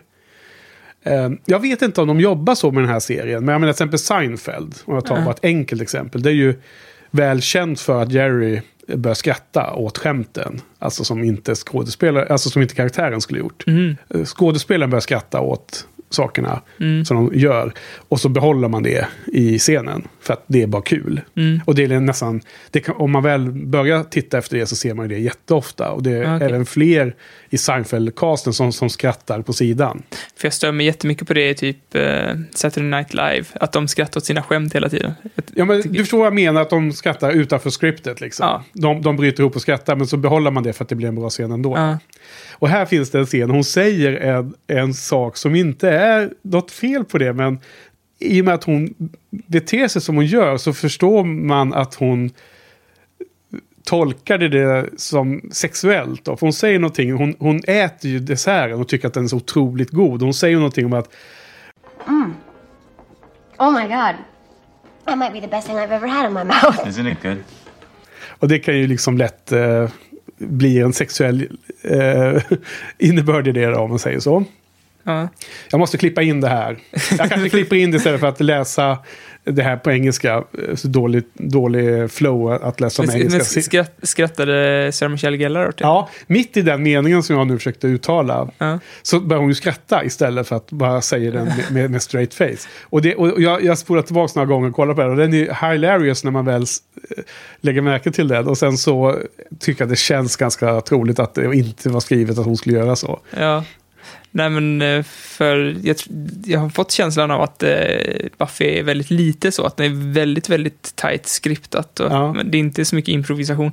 Det gör ju bara saken eh, roligare att de tyckte att den var så värd Ja. att ta med, trots Men att de vi, går vi- utanför. Vi måste kolla på den, på den innan du går hem idag. Det är Ja. bara jättekort. Det, det, är någonstans, det går nog ganska lätt att hitta på DVDn. Så ska jag skriva upp i show notes exakt vilken tid på min DVD som det är så får folk gå in och kolla själv. För att jag, det vore ju härligt om det var så att hon bröt ihop där och att de ändå behöll scenen. För jag tycker sånt är så himla skönt. Mm. Jag tror att, nu vet jag inte om jag har fantiserat ihop det här själv eller om det är något jag har läst på Trivia. Men jag tror att det finns en scen i eh, en av mina favoritfilmer, Almost famous. Har du sett den filmen med eh, Kate Hudson och eh, Ja, det var jättelänge sedan. om den här killen som är han vill Ja, bli journalist. han följer med något skriver han, eh, ja band, det är va? 70-talet och han följer med ett rockband. Ja. Det är Cameron Crowes självbiografiska film. Han var ju, han var ju den killen. Mm. När han var typ 15 åkte han ju med, om det var Lynyrd Skyn, Sk- Skynyrd, eller vad de Mm. heter, i verkligheten. Eller vilka det nu var. Allman Brothers och liknande så här 70-talsband. I en scen i filmen så efter de varit på första konserten med eh, Stillwater, som det här påhittade bandet heter i filmen, Mm. så är de utanför eh, arenan och då kommer ju pojkens mamma och hämtar honom Mhm. med bilen. Men innan det så eh, har han en scen med hon, Penny Lane då, Kate Hudson. Och då så säger han till henne, skådisen säger, ask me again. Och då är det liksom utanför skriptet. Han, han vill att de ska ta om scenen. Ja. Men den blir väldigt bra. Så de har behållit allting. Ja. Eh, fast han vill egentligen ta om scenen liksom. Alltså nu, nu tar vi en, en tagning till. Sådana saker gillar jag. Ja. Undrar om jag har hittat på det här själv nu. Det här måste jag kolla upp alltså. Ja. Pinsamt om, jag, om det inte är så. Det har varit roligt och det har varit intressant att ha båda de två, eh, lite YouTube-klipp på dem och lägga upp. YouTube också. Ja, båda dem. Ja, det är svårt. Eh, Man kan ju klippa ut bilder i alla fall. Screenshot kan jag ju lägga in, minst. Att hitta YouTube-klipp på just de här två scenerna, det är oklart om man kan hitta det. Det fixar du. Det fixar jag. Vi får se. Eh, folk, gå in och kolla på våra show notes får ni se hur det blev efter klippningen. Okej, men vad var det, var det något mer eller? Jag tänkte på en grej med när... eh, För, för Buffy är verkligen på sin... Även om det är, det är så roligt att Buffy, den här dejten, hon känner ju... Alltså, antingen så blir jag kär i honom, eller så måste jag döda honom. Här, Ja. Det är verkligen så här, Ja. ja. men det skulle kunna vara eh, Vilket evil, men eh, det sk- skulle också kunna vara en eventuell pojkvän. Vi får se. Ja. Men eh, så kommer de in i gränden och så blir de attackerade. Och han, hon bara, vad fan, Ja, liksom. you set me up liksom. just det. Och där när de börjar... så himla irriterad, det är himla härligt. Ja, jag som ville gå på dejt. Ja. Ja. ja, så, men där tyckte jag det såg ut som att eh, Wood blir dödad. För det, det är en så här, en eh, mörk, flintskallig vampyr där. Ja. Som bara, och eftersom man har sån här vamp-face på sig så ser Ja. man inte riktigt att det, att det ansiktet. Så det, jag bara, vad fan dog han bara nu? Nej, det kommer inte jag ihåg alls att jag såg. Är det också en YouTube-video med massa YouTube-klipp vi måste lägga upp nu då? Nej, jag vet inte. Men okej, ja. Ja, och sen eh, en annan serie, serien som jag skrev upp, det var typ sista scenen som jag tyckte var både skitbra och skitdålig. Just det. Jag har också några mer grejer. Och sista scenen är det då Mr. Giles eh, tal, speech. Ja, vill du ta den eller? Nej, nej, men det är den, den scenen du menar. Ja, det är helt korrekt. Ja. Det är den jag menar. Jag vill bara dubbelkolla och så menar samma sista scen. Ja, Ja, för annars kommer jag säga den om typ ja men några säg, sekunder säg bara. då. Eh, Men då säger han, då håller han upp eh, de här teckningarna i, som Ja. han är känd från, från ett annat avsnitt. och Ja, från väldigt, Hasch. väldigt fina ja, teckningar. Men, Och det är ganska roligt att han pekar på dem och säger “It's time to get serious”. Liksom. Ja. Och eh, så är det ganska barnsliga teckningar. Det är ganska roligt. Ja, är Men samtidigt så, så hoppas jag inte att det är en peak till resten av säsongen nu, att det ska vara bara serious nästa Jo, tråkigt. men det var det som var min eh, spaning på den sista scenen. Som jag då tycker dels är ganska bra, som du är inne på. Mm. Men jag tror att det är showen som säger till oss också att nu måste vi börja, nu får vi börja ta det här på allvar, för nu börjar vi närma oss slutet. Ja, jag hoppas inte det. Jag hoppas inte det, men det är det jag längtar lite efter i säsong 7. Alltså jag vill ha ett stort slut, Mm. tänker jag. Vill inte du? Vill du att det ska vara att näst sista avsnittet är så här stand-alone med ganska mycket humor och ingen betydelse? Och sen är det bara ett eh, avsnitt, 42 minuter, som är hela slutet på hela serien? Eller vill du att det ska liksom bli Vill du att det ska vara ett bra avsnitt, Ja. eller vill du att det ska vara ett dåligt avsnitt, Johan? Nej, men, Nej, men det... men det båda sorterna kan ju vara bra, men det kanske har en betydelse att det är ändå slutet av 144 Men avsnitt. jag säger som, jag vet inte om det var Patrik eller om det var så här att, nej, det var fan du som sa det. Att, att, att det är serious betyder ju inte att det är lika med bra. Nej. Så att eh, det hade varit bättre ifall de sa it's time to get great eller något. Ja, nej men... men men jag, jag om- gillar ju inte Ja. hela eh, där vart det barkar alltså. För att jag, det känns som att, som jag sagt tror jag tidigare i den här säsongen, att det känns som att det är någon som försöker imitera Joss men inte fångat själen riktigt. För eh, alltså det här med att hon ska vara någon slags militär och läxa upp skobisarna, det, det är inte det som jag tycker, jag ska leta upp här, you can beat evil You, you, can, you can't beat evil by being evil, tror jag det är Buffy som säger. Eller någon som säger. Det är det som är hjärt... Det, det gillar jag. Det är Nej, men det, det, är väl, det är budskapet väl som jag någon av gillar. skobisarna säger det till Buffy efter, efter att Buffy har varit för hård, känns det som. Jag kommer inte ihåg riktigt. Jag skrev Nej. upp det citatet i alla Ja, fall. nej, men, det är Men- som vanligt när man skriver citat, så kommer man inte ihåg exakt. Ja, men, men det är i alla fall det budskapet som jag har fått liksom genom hela, Mm. Hela Buffy. Och nu har de bara, nej nu ska Buffy vara tuff militär som stänger in 15-åringar och liksom Ja. med vampyrer och ska vara tuff och de ska ha någon bootcamp där. Det, jag, jag gillar inte det. Jag vill att det ska vara mer hjärta. Ja, nej, och det, eh, det jag är ute efter är att få ett avslut på hela sju säsongerna som är konsistent med det som Ja. Buffy som karaktär har utvecklats till. Ja, men, men Buffy som serie har ju, har ju lyckats med det konststycket att de kan framkalla väldigt stora känslor genom, genom att vara väldigt, ha väldigt äkta känslor. Ja. Alltså jag skiter ju i att de bara helt plötsligt börjar döda av de här tjejerna. men det- det, det, är inte... Det är inte Nej, men det, det vet ju du också att det inte... Alltså jag vet inte, det var någon som kommenterade att jag ville se Buffy som general. Jag kommer inte ens ihåg att jag har sagt det så. Och det är inte riktigt det jag har varit ute efter i vilket fall. För i så fall har det blivit en fel tolkning av vad jag menade. Nej, men jag, förlåt om det... Om jag, Nej, jag kommer inte ihåg om det var du eller om det var Harald eller vem det var som sa Det var, det. jag menar inte, absolut inte att, att eh, ska försöka få... Alltså jag försöker inte prata emot dig nu. Nej. Jag vill bara... All- eh, allmänna mot, uttalanden. Ja. Mot serien, att jag vill inte... Jag vill inte ha den Buffy som är militär. Jag vill ha den Buffy som har mycket hjärta och... och Ja, precis. Men vad jag, vad jag försöker formulera i alla fall att om vi tar ett topp 10-avsnitt på hela, hela serien, Doppelgängland. Mm. Ett av de få som jag har satt 10 av 10 i våra såna här eh, betyg som sätts direkt efter man har sett avsnittet. Sen kan ju betygen ändras över tiden. Men alltså efter ett avsnitt som legat och man har tänkt på länge och Mm. så bakhuvudet så, så kan man ju få favoriter som växer eller tappar och så. Ja. Men Doppelgängland är ett favoritavsnitt. Och det är ju jättekul men det är också ganska lite en avstickare. Det är liksom den här... De utforskar Willow och, och det finns en parallell värld och um, Evil Willow kommer in i den här världen och vampyrerna och allt det. Och det är olika, lite så här um, It's a wonderful life-känsla. Vad hade hänt om, om, om det här och det här hade skett liksom. Att ha det precis i de sista fem avsnitten av hela, hela serien tycker jag hade varit olyckligt att lägga ett så bra standalone avsnitt där. Och så tror jag manusförfattarna verkligen har tänkt så mycket så att det blir olyckligt åt andra hållet. Att man bara försöker hämta det som har varit eh, eh, det, så mycket Buffy det bara går. Och man har rehashat gamla idéer och så här. Och Ja. inte, in, inte vågat vara så innovativt för att man vill bara... Tycker de ska vara att, ett värdigt ty, tycker du att det, att det är så de gör nu eller? Ja. Okej, ja. Och, och det är inte idealist, eller? Nej, jag tror, jag tror, nej. Nej. Du ville se mer kreativitet ända in i mål, liksom. Ja, det vill i och för sig jag också. Men vad jag bara känner att vissa av de här mer humoristiskt orienterade avsnitten som vi har sett under säsong 7, som inte har lett så mycket vidare, känner jag är lite, i någon mening, waste av eh, den som jag ändå i mitt huvud förväntar mig en lite mer sån här bombastisk eller episkt slut. Så är det helt enkelt. Ja. Eh, ja, alltså jag är inte...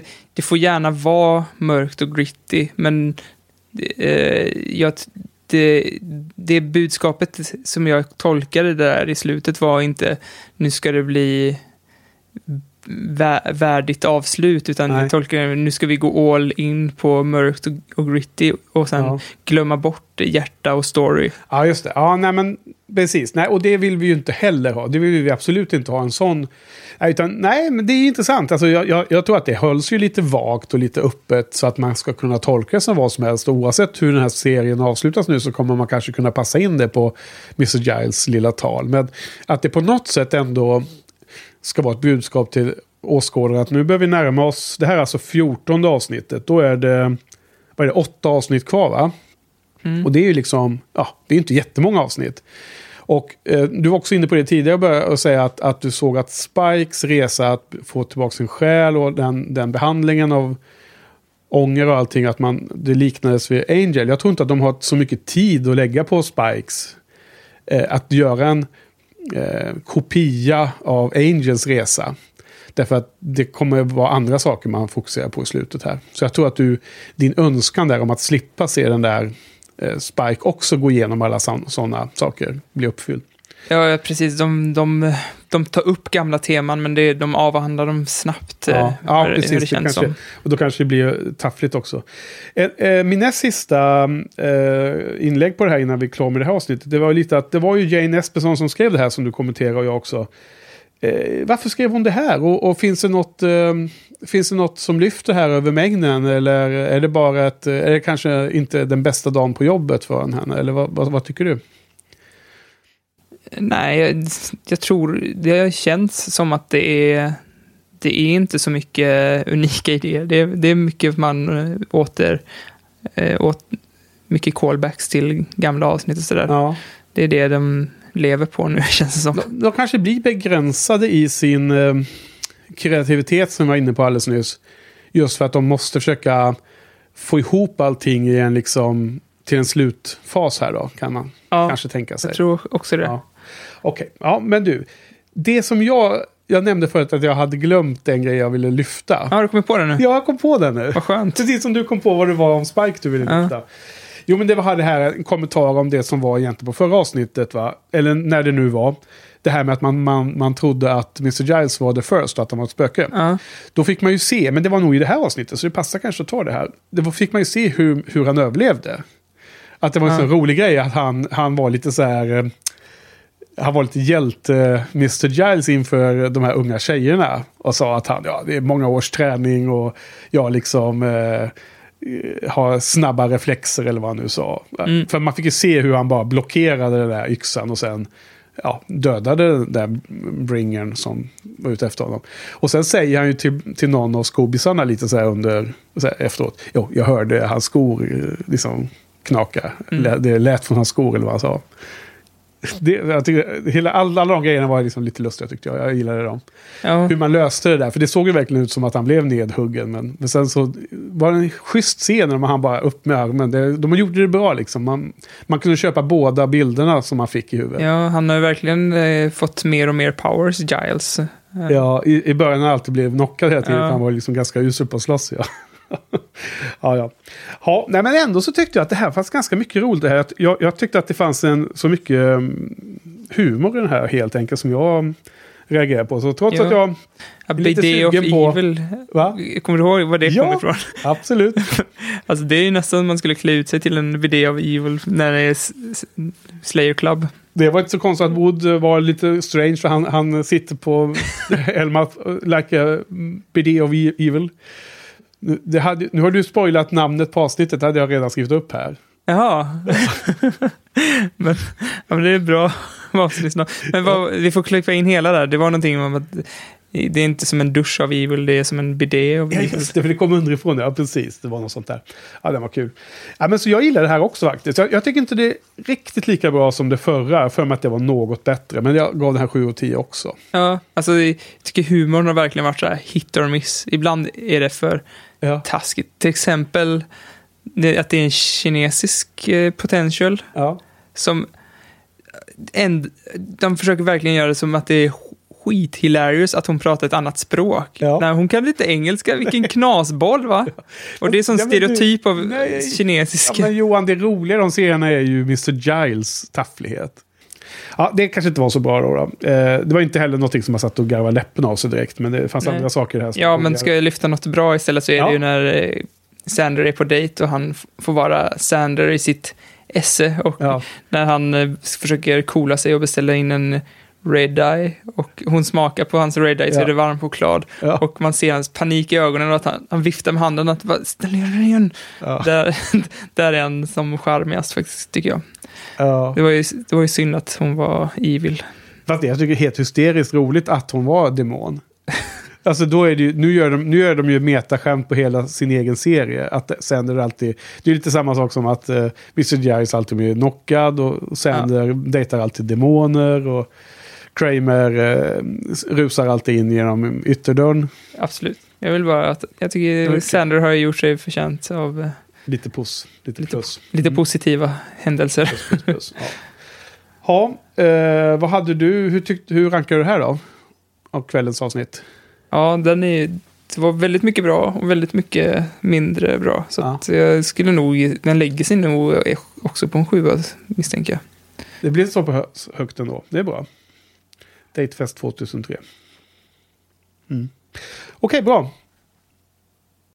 Anyone want to say a few words about Chloe? Let me. Chloe was an idiot. Chloe was stupid.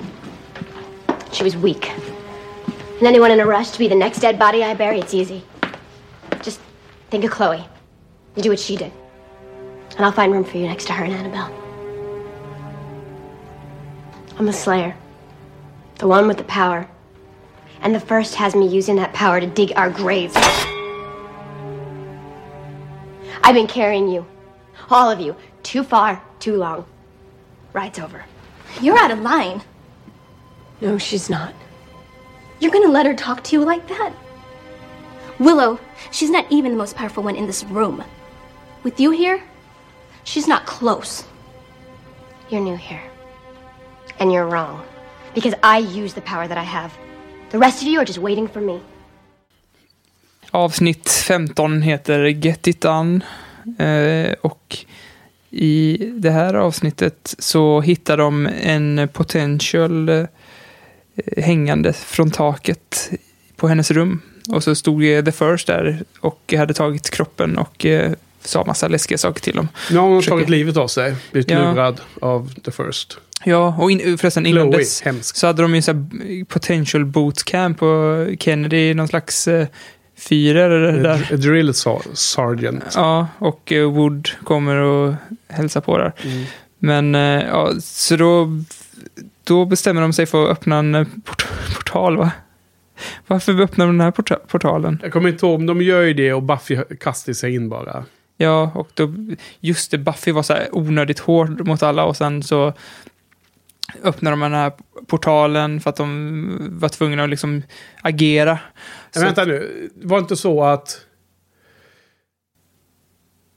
Kom inte Wood med sin mammas eh, väska? Det, Slayer-väskan. förlåt, och i. Slayer-väskan här, hittar de ett liten ask av något slag. skuggspel som de satte igång där. Ja, just det. Som de satte igång, ja. Med Mm. en, ett ljus i mitten så blir det bara snabbare och snabbare. Då kom portalen. Den var ju ganska snygg tycker jag, den scenen. Tyckte du det? Ja, jag gillar den. Tråkig den var tyckte jag. Jag tyckte den var asnice. Till, till att börja med så bara säga mitt i, i din synopsis här att vi det vi pratade om i förra avsnittet händer ju i det här avsnittet. Med alla de där Ja, scenerna. när Wood kom och hälsade på i deras hus där. Mellan Wood och Spike och diskussionen om att han var ond förut och nu och så. Det var en väldigt bra scen, men det hände i det här avsnittet. Det Det var därför du var så konfunderad när jag sa, men den där i källaren. Ja. Nej, jag blandade också ihop det helt och hållet, så det var inte därför jag var konfunderad. Det är svårt att... Jag, jag bara kommer inte ihåg. Okej, men I alla fortsätt. fall. Ja, Så- Buffy hoppar in i en portal. Fall, de, Willow skapar den här portalen, drar energi från Kennedy och Nej, men Anja. det är ju slutet hon gör det. Jaha, okej. Eller hur? Först hoppar ju Buffy in i en portal och ut kommer en demon i det här bytet. Buffy har då rest till de här tre vise männen som skapar den första slayern. Mhm. Det händer i början av avsnittet. Och sen ska ju skobisarna få tillbaks Buffy. Och det är då Willow måste ta upp magin igen. Och i slutändan så drar hon, suger hon sig kraft från, vilka var det? Kennedy och Anja, eller vad, vad sa du? Ja, Det är då hon, hon återskapar portalen för att Buffy ska komma tillbaka, är det inte så? det kanske är så. Och emellan det så har Spike också tagit på sig uppdraget att eh, hämta den där demonen, besegra honom. Ja, när hon sugs in i portalen där i alla fall så träffar hon de här tre vise männen eller vad det är, Ja. som skapade den första slayern och er- erbjöd henne krafter. Och eh, Det var hon någon tackade nej. konstig deal där va? För att hon skulle bli mer djurisk eller elak eller vad var det? Mer Thinblood kanske. Ja men var det inte så att det var en återkoppling till att hon hade varit så arg och elak mot The Potential som hon, hon hejdade sig. Hon vill inte bli mer arg och mer elak. För det var liksom trade-offen. Att hon Ja. skulle få mer styrka men bli mindre... I så fall Mänsklig. gillar jag den scenen mer om det var på det viset. Kanske får se om den scenen. Fasen så kommer jag ihåg det i alla fall. Ja. Men så var det nog. Ja, jag, eh, det- eller har jag hittat på det helt själv kanske? Nej, det kan jag inte ha gjort. Eller kan jag det? Ja, klart. Det var nog så. Ja, men det var så Vill, jag vill du kommer ihåg pausa och kolla på scenen? Nej, ja, ja, nej, vi kan titta på scenen. Det kanske var så. Det vet tittarna mycket bättre än vi. De har ju nyligen sett avsnittet. Ja. Jag såg det här i uh, uh, söndags tror jag. Jag såg det igår. Okej, ja. ja, ja, men minnet är bra men kort eller? Ja, det är Mm. inte så bra. Eh, ja, men det, ja, precis. Det, det är ju slutet där när Spike tar på sig sin, cap, sin cape och eh, Ja. eh, går och spör upp, spör upp den där eh, urukajen. Ja, och precis. Man får lite känsla av att nu är Spike tillbaka som en, eh, förvisso med, med själ, men nu har han liksom hittat en, en ny balans. Han kan vara både badass men också ha den här själen. Jag tror nog att vi får en bättre Spike att ha att göra med nu fram, framgent de sista avsnitten. Eh, Lite mer stak i honom. Ja, kanske. Ja, Eh, Jag vet inte ifall jag... ja, Det är väldigt snabba kast här mellan... Jag, jag skulle vilja... För Buffy var ju väldigt hård mot Spike där och sa du måste släppa ut ja. den, jag, jag behöver inte känslospike, jag behöver den Spike som jag Mm. träffade när vi träffades. Eller Ja. vad man ska säga. Och eh, jag vet inte, helt plötsligt, det hade ju, jag är ju så svag för sådana här mer känslomässiga speeches, typ som i community, när Winger, Winger har ett riktigt bra speech, liksom, då, då, då får man ju nästan gåshud. Men det här är ju liksom, jag, jag gillar inte hennes kaxiga stil. När hon eh, säger, säger åt, eh, inte bara potentialsarna, utan även sina kompisar, hur, att vad, vad, skäller ut Anja, vad gör du här egentligen? Så här. Ja. Det, det borde vara mer demoraliserande än peppande och jag tycker att eh, Spike borde lämnat Buffy eller något, inte gjort som hon Ja, men, sa. Alltså, jag, håll, ja, jag förstår vad du är ute efter, men eh, jag tycker att först och främst bara konstatera för alla lyssnare som har suttit och irriterat sig. Jag tror att vi har dragit ihop de förra avsnittet och det här och pratat om det samtidigt förra gången. För, du menar att, förra, att jag pratar om Buffy som någon slags general? Nej, nej, ja, men, ja, men nej, jag bara säger det som generellt sett innan jag ska börja besvara vad du var inne på. För att allt det där vi pratar om eh, mellan Woods och, och Spike, men också det här med att Buffy ser den här hela grottan full med sån här uh, Turrican. Ja. vampyr. Ja, det, sker ju i det här avsnittet. Så många av de sakerna vi sa hände i förra Ja. avsnittet händer här. Jag vill bara konstatera det så slipper eh, våra kära lyssnare sitta och, och, och uppleva att vi är helt förvirrade. Ja. För att nu ser jag i mina eh, kommentarer här att mycket av det som står här har vi redan berört. Men det du säger här, jag, först och främst så tyckte jag att Buffys tal eh, är både bra och dåligt. Det är bra på ett sätt för att det, det, det sätter en mer allvarliga ton. Och det var det vi pratade om tidigare. Det som jag då tycker är en bra utveckling mot slutet av hela serien. Att det blir lite mer stakes i det här. Hon, Jag tycker inte att det blir mer allvar, gör inte att det blir mer stakes. Snarare tvärtom. Att, Ja men alltså vad jag menar, ja men Att- jag upplever det så ändå att hon, hon försöker sätta fokus på att nu har de en stor, stor utmaning framför sig. Det, i, Ja, men det hjälper inte att sätta, liksom, göra allting till over 9000. Då blir det ju bara abstrakt och konstigt. Ja, men vi Bättre att hämta hem om det. olika saker nu. Pratar inte du om hur det känslomässiga impact det blir för oss åskådare? Om det kan vara bra eller dåligt. Jag menar i deras värld så tycker Buffy att när de står där ute i trädgården och gör långsamma sådana här liksom eh, Eh, övningar som när Kennedy är den här drill sergeant. Hon, Buffy inser ju att det där räcker liksom inte i det, den utmaning de har framför sig. Så i det, hennes värld så vill hon få alla att förstå att nu är det på allvar. Sen pratade väl du om huruvida serien fungerar känslomässigt Nej, ja, eller kanske, inte? Men att, att få folk att förstå att det är allvar kan man Ja. ju göra på olika sätt. ja, Och precis. ja, jag men jag ska också gillar komma till inte, det. Jag gillar inte hennes, sätt, Nej. hennes liksom, retorik. Nej, precis. Och det var exakt därför jag sa att det var bra och dåligt det här talet. För jag, ty- jag tycker det är bra för att det liksom bevisar att showen börjar nu närma sig slutet. Men det är dåligt är att jag köpte inte liksom hennes... Att hon klippte ner alla sina närmaste kompisar som bevisligen har varit med henne i ur och skur så länge. Nej. Det, det är ju, kändes jätteo... Eh, out of character för att vara Buffy. Ja, alltså du säger ju det jag menar. Så att, men, Jo, men jag, jag vill ju bara besvara det som du tog upp för att få igång dialogen. mm. Det var out of character, men varför tror du att de valde att ha en sån scen då? Att allt ska vara over 9000. Alltså, de, man, kan ju, man kan ju se det som att hon blir stressad av att se dem stå där och hytter med nävarna liksom, i luften. Inte, det, liksom, det är ingenting som kommer räcka och eh, de behöver en annan strate- strategi. Ja, Då blir hon frustrerad och liksom skäller ut folk. Där, då vill de visa att hon är frustrerad genom att liksom göra ett helt tal om det. Istället för att hon säger så här, det hade räckt att hon sa så här, nu jag, jag blir frustrerad av det här. Sagt det till, i förtroende till Willow kanske, och visa liksom, det, att de har en bra relation igen. Och, och eh, sen får det vara avslutat. Sen kan hon samla ihop sig och liksom ge ett riktigt bra speech och förklara hur läget är och få folk, motivera Spike att ta den här Turukajen, eller vad det heter, ja. med ett bra speech, ett motiverande speech istället för att, som du sa, vingklippa dem eller... Mm. Ja, Eh,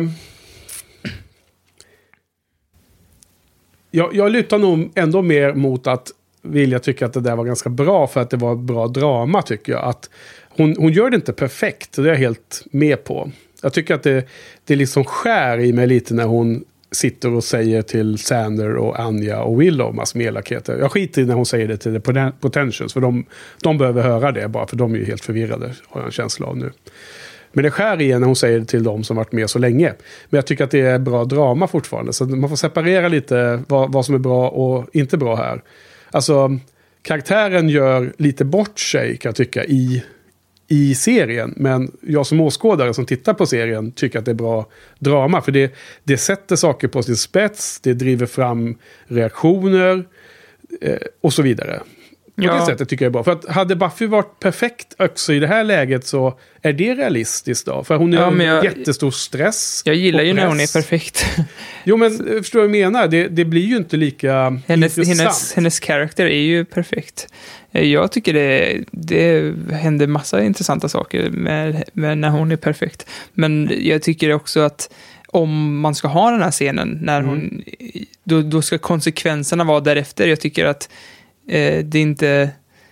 Konsekvenserna är fel av... eh, Det blir ju rätt reaktion. Spike går ju och klipper den där eh, Ja, o- o- o- o- eh, menar du då? Ja, alltså, det... Du hade hellre sett att de, att de gjorde i- revolt mot henne när hon var elak mot dem, eller? Ja, men... Ja, men fick henne inse att det är inte så här man Mm. är en bra ledare.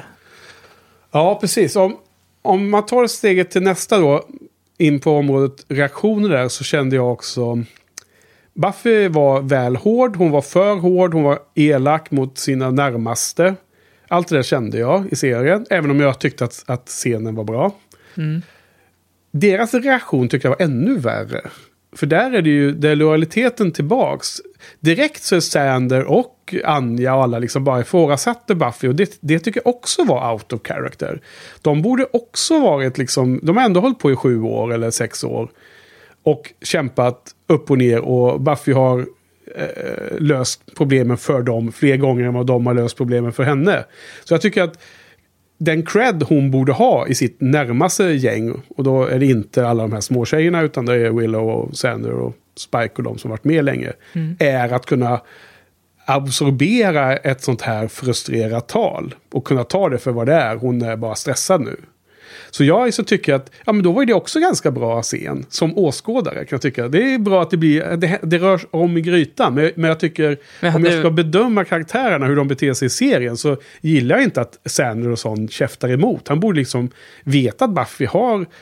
Fan, hon säger ju själv det. det, det hon är ju The Slayer. Hon är den enda som kan lösa det här till slut. Det vet ju alla där inne. De måste ju bara liksom leva med det. Och liksom deal with it. Inte hålla på och käfta emot hela tiden. Ja, Men det är inte alltid bara Buffy som löser allting. Alltså, ofta så är det ju typ Sander kommer och med en bazooka och ger till Buffy. Alltså, eller så pratar han om några kriter och förhindrar världens undergång med sin mun. Liksom. Det, det naturliga reaktionen hade väl typ varit att Anja, som alltid säger som det är, säger vi förstår att du är Ta- frustrerad. Tagga, tagga ner det Vi lite. förstår att Ja. du är frustrerad Jo, nu, precis, men, men ja. du, du, du kan inte be- behandla dina vänner på det här viset. Lite tough love tillbaka, liksom Mm. spegla hennes reaktion. Men det, ja, Ja, precis. jag tycker inte Ja, men det håller jag också med om någon av de här eh, scenerna var in character för någon av Nej. dem, tyvärr. Nej, precis. För att det är ju nästan som att... Eh, ja, det, det hade ju varit kanske mer i din karaktär att de hade hanterat det så. Men nu är det liksom som att de säger till Buffy, men fan, vad, varför säger du sådär och vad elak du är och, men, men du är inte så bra. Det är som att, ja men försök att lösa det utan Buffy då. Det hjälper inte att komma med bazookan om man inte har henne på sin sida ändå. Så att, ja, jag tycker... De har ju världens mäktigaste häxa med sig. Alltså, Mm. de, har, de har ju saker att tillföra. Jag Mm. försöker, Buffy, hon, att hon ska försöka lösa allting själv är inte heller så himla Nej. troligt. Liksom. Nej, och det är väl därför den här scenen finns också. För att det ska sluta i att de måste göra det tillsammans. Det är väl det serien eh, kommer syfta till. Liksom. Ja, det är ju det, är det som är poängen i många avsnitt. Ja. Men i alla fall, ja, men det är intressant. Eh, bra att eh, beta sig igenom de där eh, scenerna lite eh, hårt. Ja, jag, jag har i alla fall eh, kommenterat det här i mina notes om det talet och den scenen i alla fall. Då, då. Mm. Ehm, och sen så gjorde jag en annan liten spaning. Ehm, att jag tycker ändå att det, serien är bra. Showen är bra på det sättet. De, de blandar det här lite mer stor... Eh, Slag, alltså inte storslagna, men det här eh, storyn på säsongsnivå. Hela story-arken. Att det börjar gå närmare nu. Alltså, eh, de blandar de stora händelserna med det, det lilla privata. Eh, och det som jag tror du också är ute efter lite mer, att man ska ha av den där bra karaktären. För jag menar, de stora frågorna berör ju här att Buffy träffar de här tre vi- vise männen som vi kallar dem nu då. Och liksom får lära sig mer om att hon kan få mer kraft men då har det en kostnad som hon inte vill att betala som jag kommer ihåg det. Hon, eh, hon, hon skäller på alla i sin omgivning för att nu måste de snäppa upp sig. Liksom, eh, allt det här är liksom i den stora handlingen som händer. Och samtidigt är det ganska mycket fokus på Principal Woods helt personliga hämnd för sin mamma. Liksom, De balanserar de här perspektiven fortfarande och jag tycker att det är en styrka i serien generellt sett. Att de har ju de här många dimensionerna. Både sp- spänning och humor eller twistar. Och, och det är den övergripande ha- handlingen kontra de här små personliga sakerna som händer i varje avsnitt. Så jag vill bara, tyckte att här kändes det en extra tydligt att det är de här, det är på två olika plan som varje sån här avsnitt hanterar en massa olika saker. Jag menar, Willow och Kennedy har dejtat. Och här är det väl i detta avsnittet nu när Buffy kommenterar att hon såg dem hålla händerna under bordet och sådär. Så att hon visste att de var ihop och sådär. Eller om det var förra avsnittet. Vi kanske, jag kanske är helt förvirrad åt fel håll. Ja. Nej, men så det tycker jag är bra. Eh, men annars tyckte jag att det här var... Alltså, I må- många sådana avsnitt när det händer ganska mycket. Nej, det stämmer inte heller riktigt. Det här första avsnittet ikväll hände det mycket, men det var mycket roliga scener. Så jag tyckte ändå att det, båda de här två första var lite bättre än det här. Jag tycker det här är lite svagare och lite mer... Jag kommer inte ihåg scenerna lika tydligt. Det var den här scenen som vi då pratade om från förra avsnittet där mellan Woods och Spike som var, hade bra nerv i. Ja. När de är i källaren där och, och eh, Woods håller på och frågar ut Spike och Spike reagerar hit och dit. Det, det var en bra scen tycker jag. Annars är det inte jättemycket. Det, vad, vad, vad tyckte du om hon tjejen som hängdes idag och The First? Ganska väl- lustiga lilla tal för dem när de kom in och såg Ja. att hon hängde där. Jag, Vad tyckte hon? jag nämnde ju det lite, men jag tycker det är så himla genomskinligt att de bara börjar alltså, försöka höja stakesen genom att bara klippa, klippa massa potentials. Jaha. Man, man, jag, jag känner bara att jag ser igenom det fula knepet att, Okej. att försöka höja stakesen. Kan man... Eh, kan du gissa nu att alla potentials kommer inte överleva säsong 7? Är det det du säger? Det har väl alla... Nej, nej, de har inte gjort hittills. Men alla som är kvar från och med nu kommer inte heller överleva, eller vad? Jag bryr mig inte. Nej, man bryr sig inte så mycket, eller hur? Nej. Så då höjer man inte stakesen så mycket egentligen då? då? nej, det är bara ett fult knep som inte funkar. Precis. Ja, eh, är det så? Du bryr dig inte så mycket om någon potential ännu, eller? Nej, absolut inte. För att jag vet att de bara är där för att ha någon att döda. Lite sån här blue shirts eller vad det är. Ja, och det är inte ens Kennedy, eller? Eller Vi? Eller Nej, det tror jag inte. Nej. Känner du för någon potential? Nej, det är ju svag. Det måste ju ändå anses som en svaghet. De, blir bara fler och fler. Det var ju någon scen där man, när Buffy tittade in i något rum. Det låg ju tjejer överallt och så. På golvet och i, i soffan och i fåtöljerna och i alla sängar. Ja. Massor. Så att jag vet inte riktigt. Jag har aldrig riktigt sett att alla de där har dykt upp. Så de bara off-screen så blir de bara fler och fler. Mm, Som Gremlings. Ja, alltså man har ju absolut ingen som helst relation till dem. Förutom Kennedy då, lite mer. Inte jätteinvesterad i dem faktiskt. Men jag tyckte att den scenen med, med The First där som stod bredvid, ja hon Chloe där fast i The First-versionen var ganska kul. Det var en kul dialog där. Hon hade den här TTFN, va? Eller var det? Tata for now. Ja. ja. Det var väl inte eh, världens roligaste, men det var lite bra ändå tyckte jag. Var det en skoterreferens också i det här avsnittet? Musikartisten? Ja. Att, Kommer vi, inte ihåg. att, att eh, Spike jämfördes med skoter på något vis. Jaha, det var något där. Ja, Jag kommer faktiskt... det- Jag, jag inte tyckte det var lite oklart. Jag visste inte vad det var en riktig... Nej. Har du blivit tokig i huvudet? Ja, sjuk i huvudet ja. Sjuk i huvudet, ja. Det, ehm, ja. Ja, ja, men du, eh, det börjar dra ihop sig. Alltså, jag har inte så mycket mer att säga om det här avsnittet, som jag var helt ärlig. Nej, alltså jag vill bara nämna det kanske. Vi kanske. Det blir alltid konstig stämning när vi pratar om det, men de här tre vise männen, Ja, det känns som att de också var så här lite exotifiering och ja. inte så inte så bra, inte så PK-scen. För det kändes, det var ju lite, jag kanske, kanske tolkar lite fel, men var, jag, jag har sett kommentarer om det också, att det var lite så här våldtäktsstämning där, Jaha. när de stod runt henne. Alltså hon var ju fastkedjad vid väggen. Och som skulle... Det var Ja. något hot mot henne va? Ja, Vad fan så- var det? Hon De... drog, det var någonting som, någon, någon svart rök som åkte in i munnen på henne. Ja, just det. Det var, det var kraften från The Slayers där hon skulle få ta emot. Ja. Och så Det kanske fanns eh, undertoner där. Jag tänkte inte så mycket på våldtäkt. Mer, jag tänkte mer på att det var jävla idioter som, som hade... Jag har för mig att Buffy pratade om att de hade gjort ett övergrepp På den första. på den första. Ja. Och skapat henne i sitt eget syfte och inte bra för henne liksom. Nej. Och det är klart att det kan man ju då se som sym- symboliskt och allt det där. Men jag tog det väl mer bokstavligen i situationen då, just när de skulle erbjuda mer kraft. Ja, men det, vi behöver inte be oss in där ens. Men det, bara den här grejen att man... Att, att eh, det är Bush-människor som står och gör massa besvärjelser. Det är, det är inte så... Nej, förvisso. Och Samtidigt så, um, så var det det första... Alltså det ska väl vara så att det här funnits i all sann... Alltså jag antar att showens idé med att det är i Afrika är, är för att det är det människans ursprung. Och Att det, är den Aha. enkla, att det är den enkla kopplingen man ska se. Att hon är den första slayern. De, ja, de hade väldigt avancerade kläder för att vara liksom urmänniskor. Men hade de inte med fjär, vad heter, djurhudar och sånt på sig? Eller vad hade de?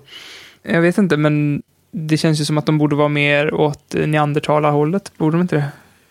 För The First Slayer känns ju lite neander, neandertalare. Nästan så att The First Slayer verkar vara... Hon hade ju något språk va? Hon pratade väl med Buffy Ja, på något som Buffy förstod intuitivt eller något liknande. ja, det är kanske de där texterna som var under henne som hon läste. Ja, hon läser subtitles, ja, precis. Ute i öknen där. Inspelad i den här öknen nära Los Angeles där man spelar in massa sådana här. Ska man ha, ha en öken på nära håll till Hollywood så åker man alltid dit. Kommer inte ihåg vad det heter nu, jag kan skriva, skriva in det i show notes. Ja.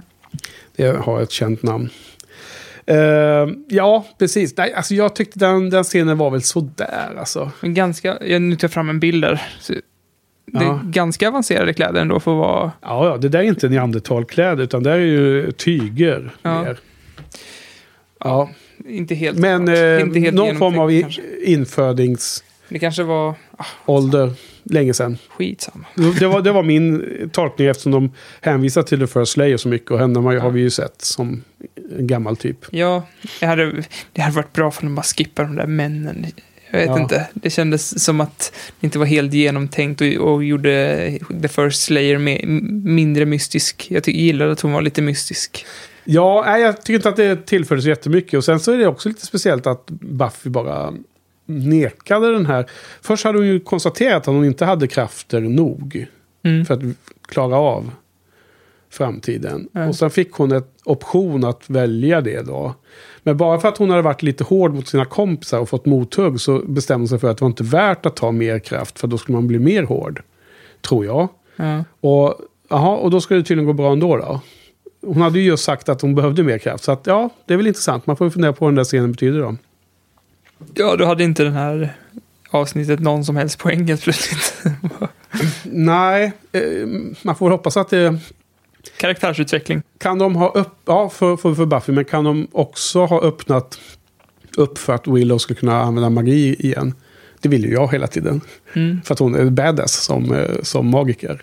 Vilket jävla illvrål hon ger av sig när, när hon får magin kommer till henne. Där. Ja, det, det är nästan så att hon kommer ut lite ur rutan. Ja, det och var, attackerar en när man, man sitter fick här. nästan lite chills för det var också så oväntat för hon så här, ena sekunden så, så här, går och sätter på kaffe och sen bara Ja, alltså, ja, men det är nästan som hon kommer ut ur rutan och vill attackera en. Så här, man nästan ryggar tillbaka lite i, i, The ring. i fåtöljen.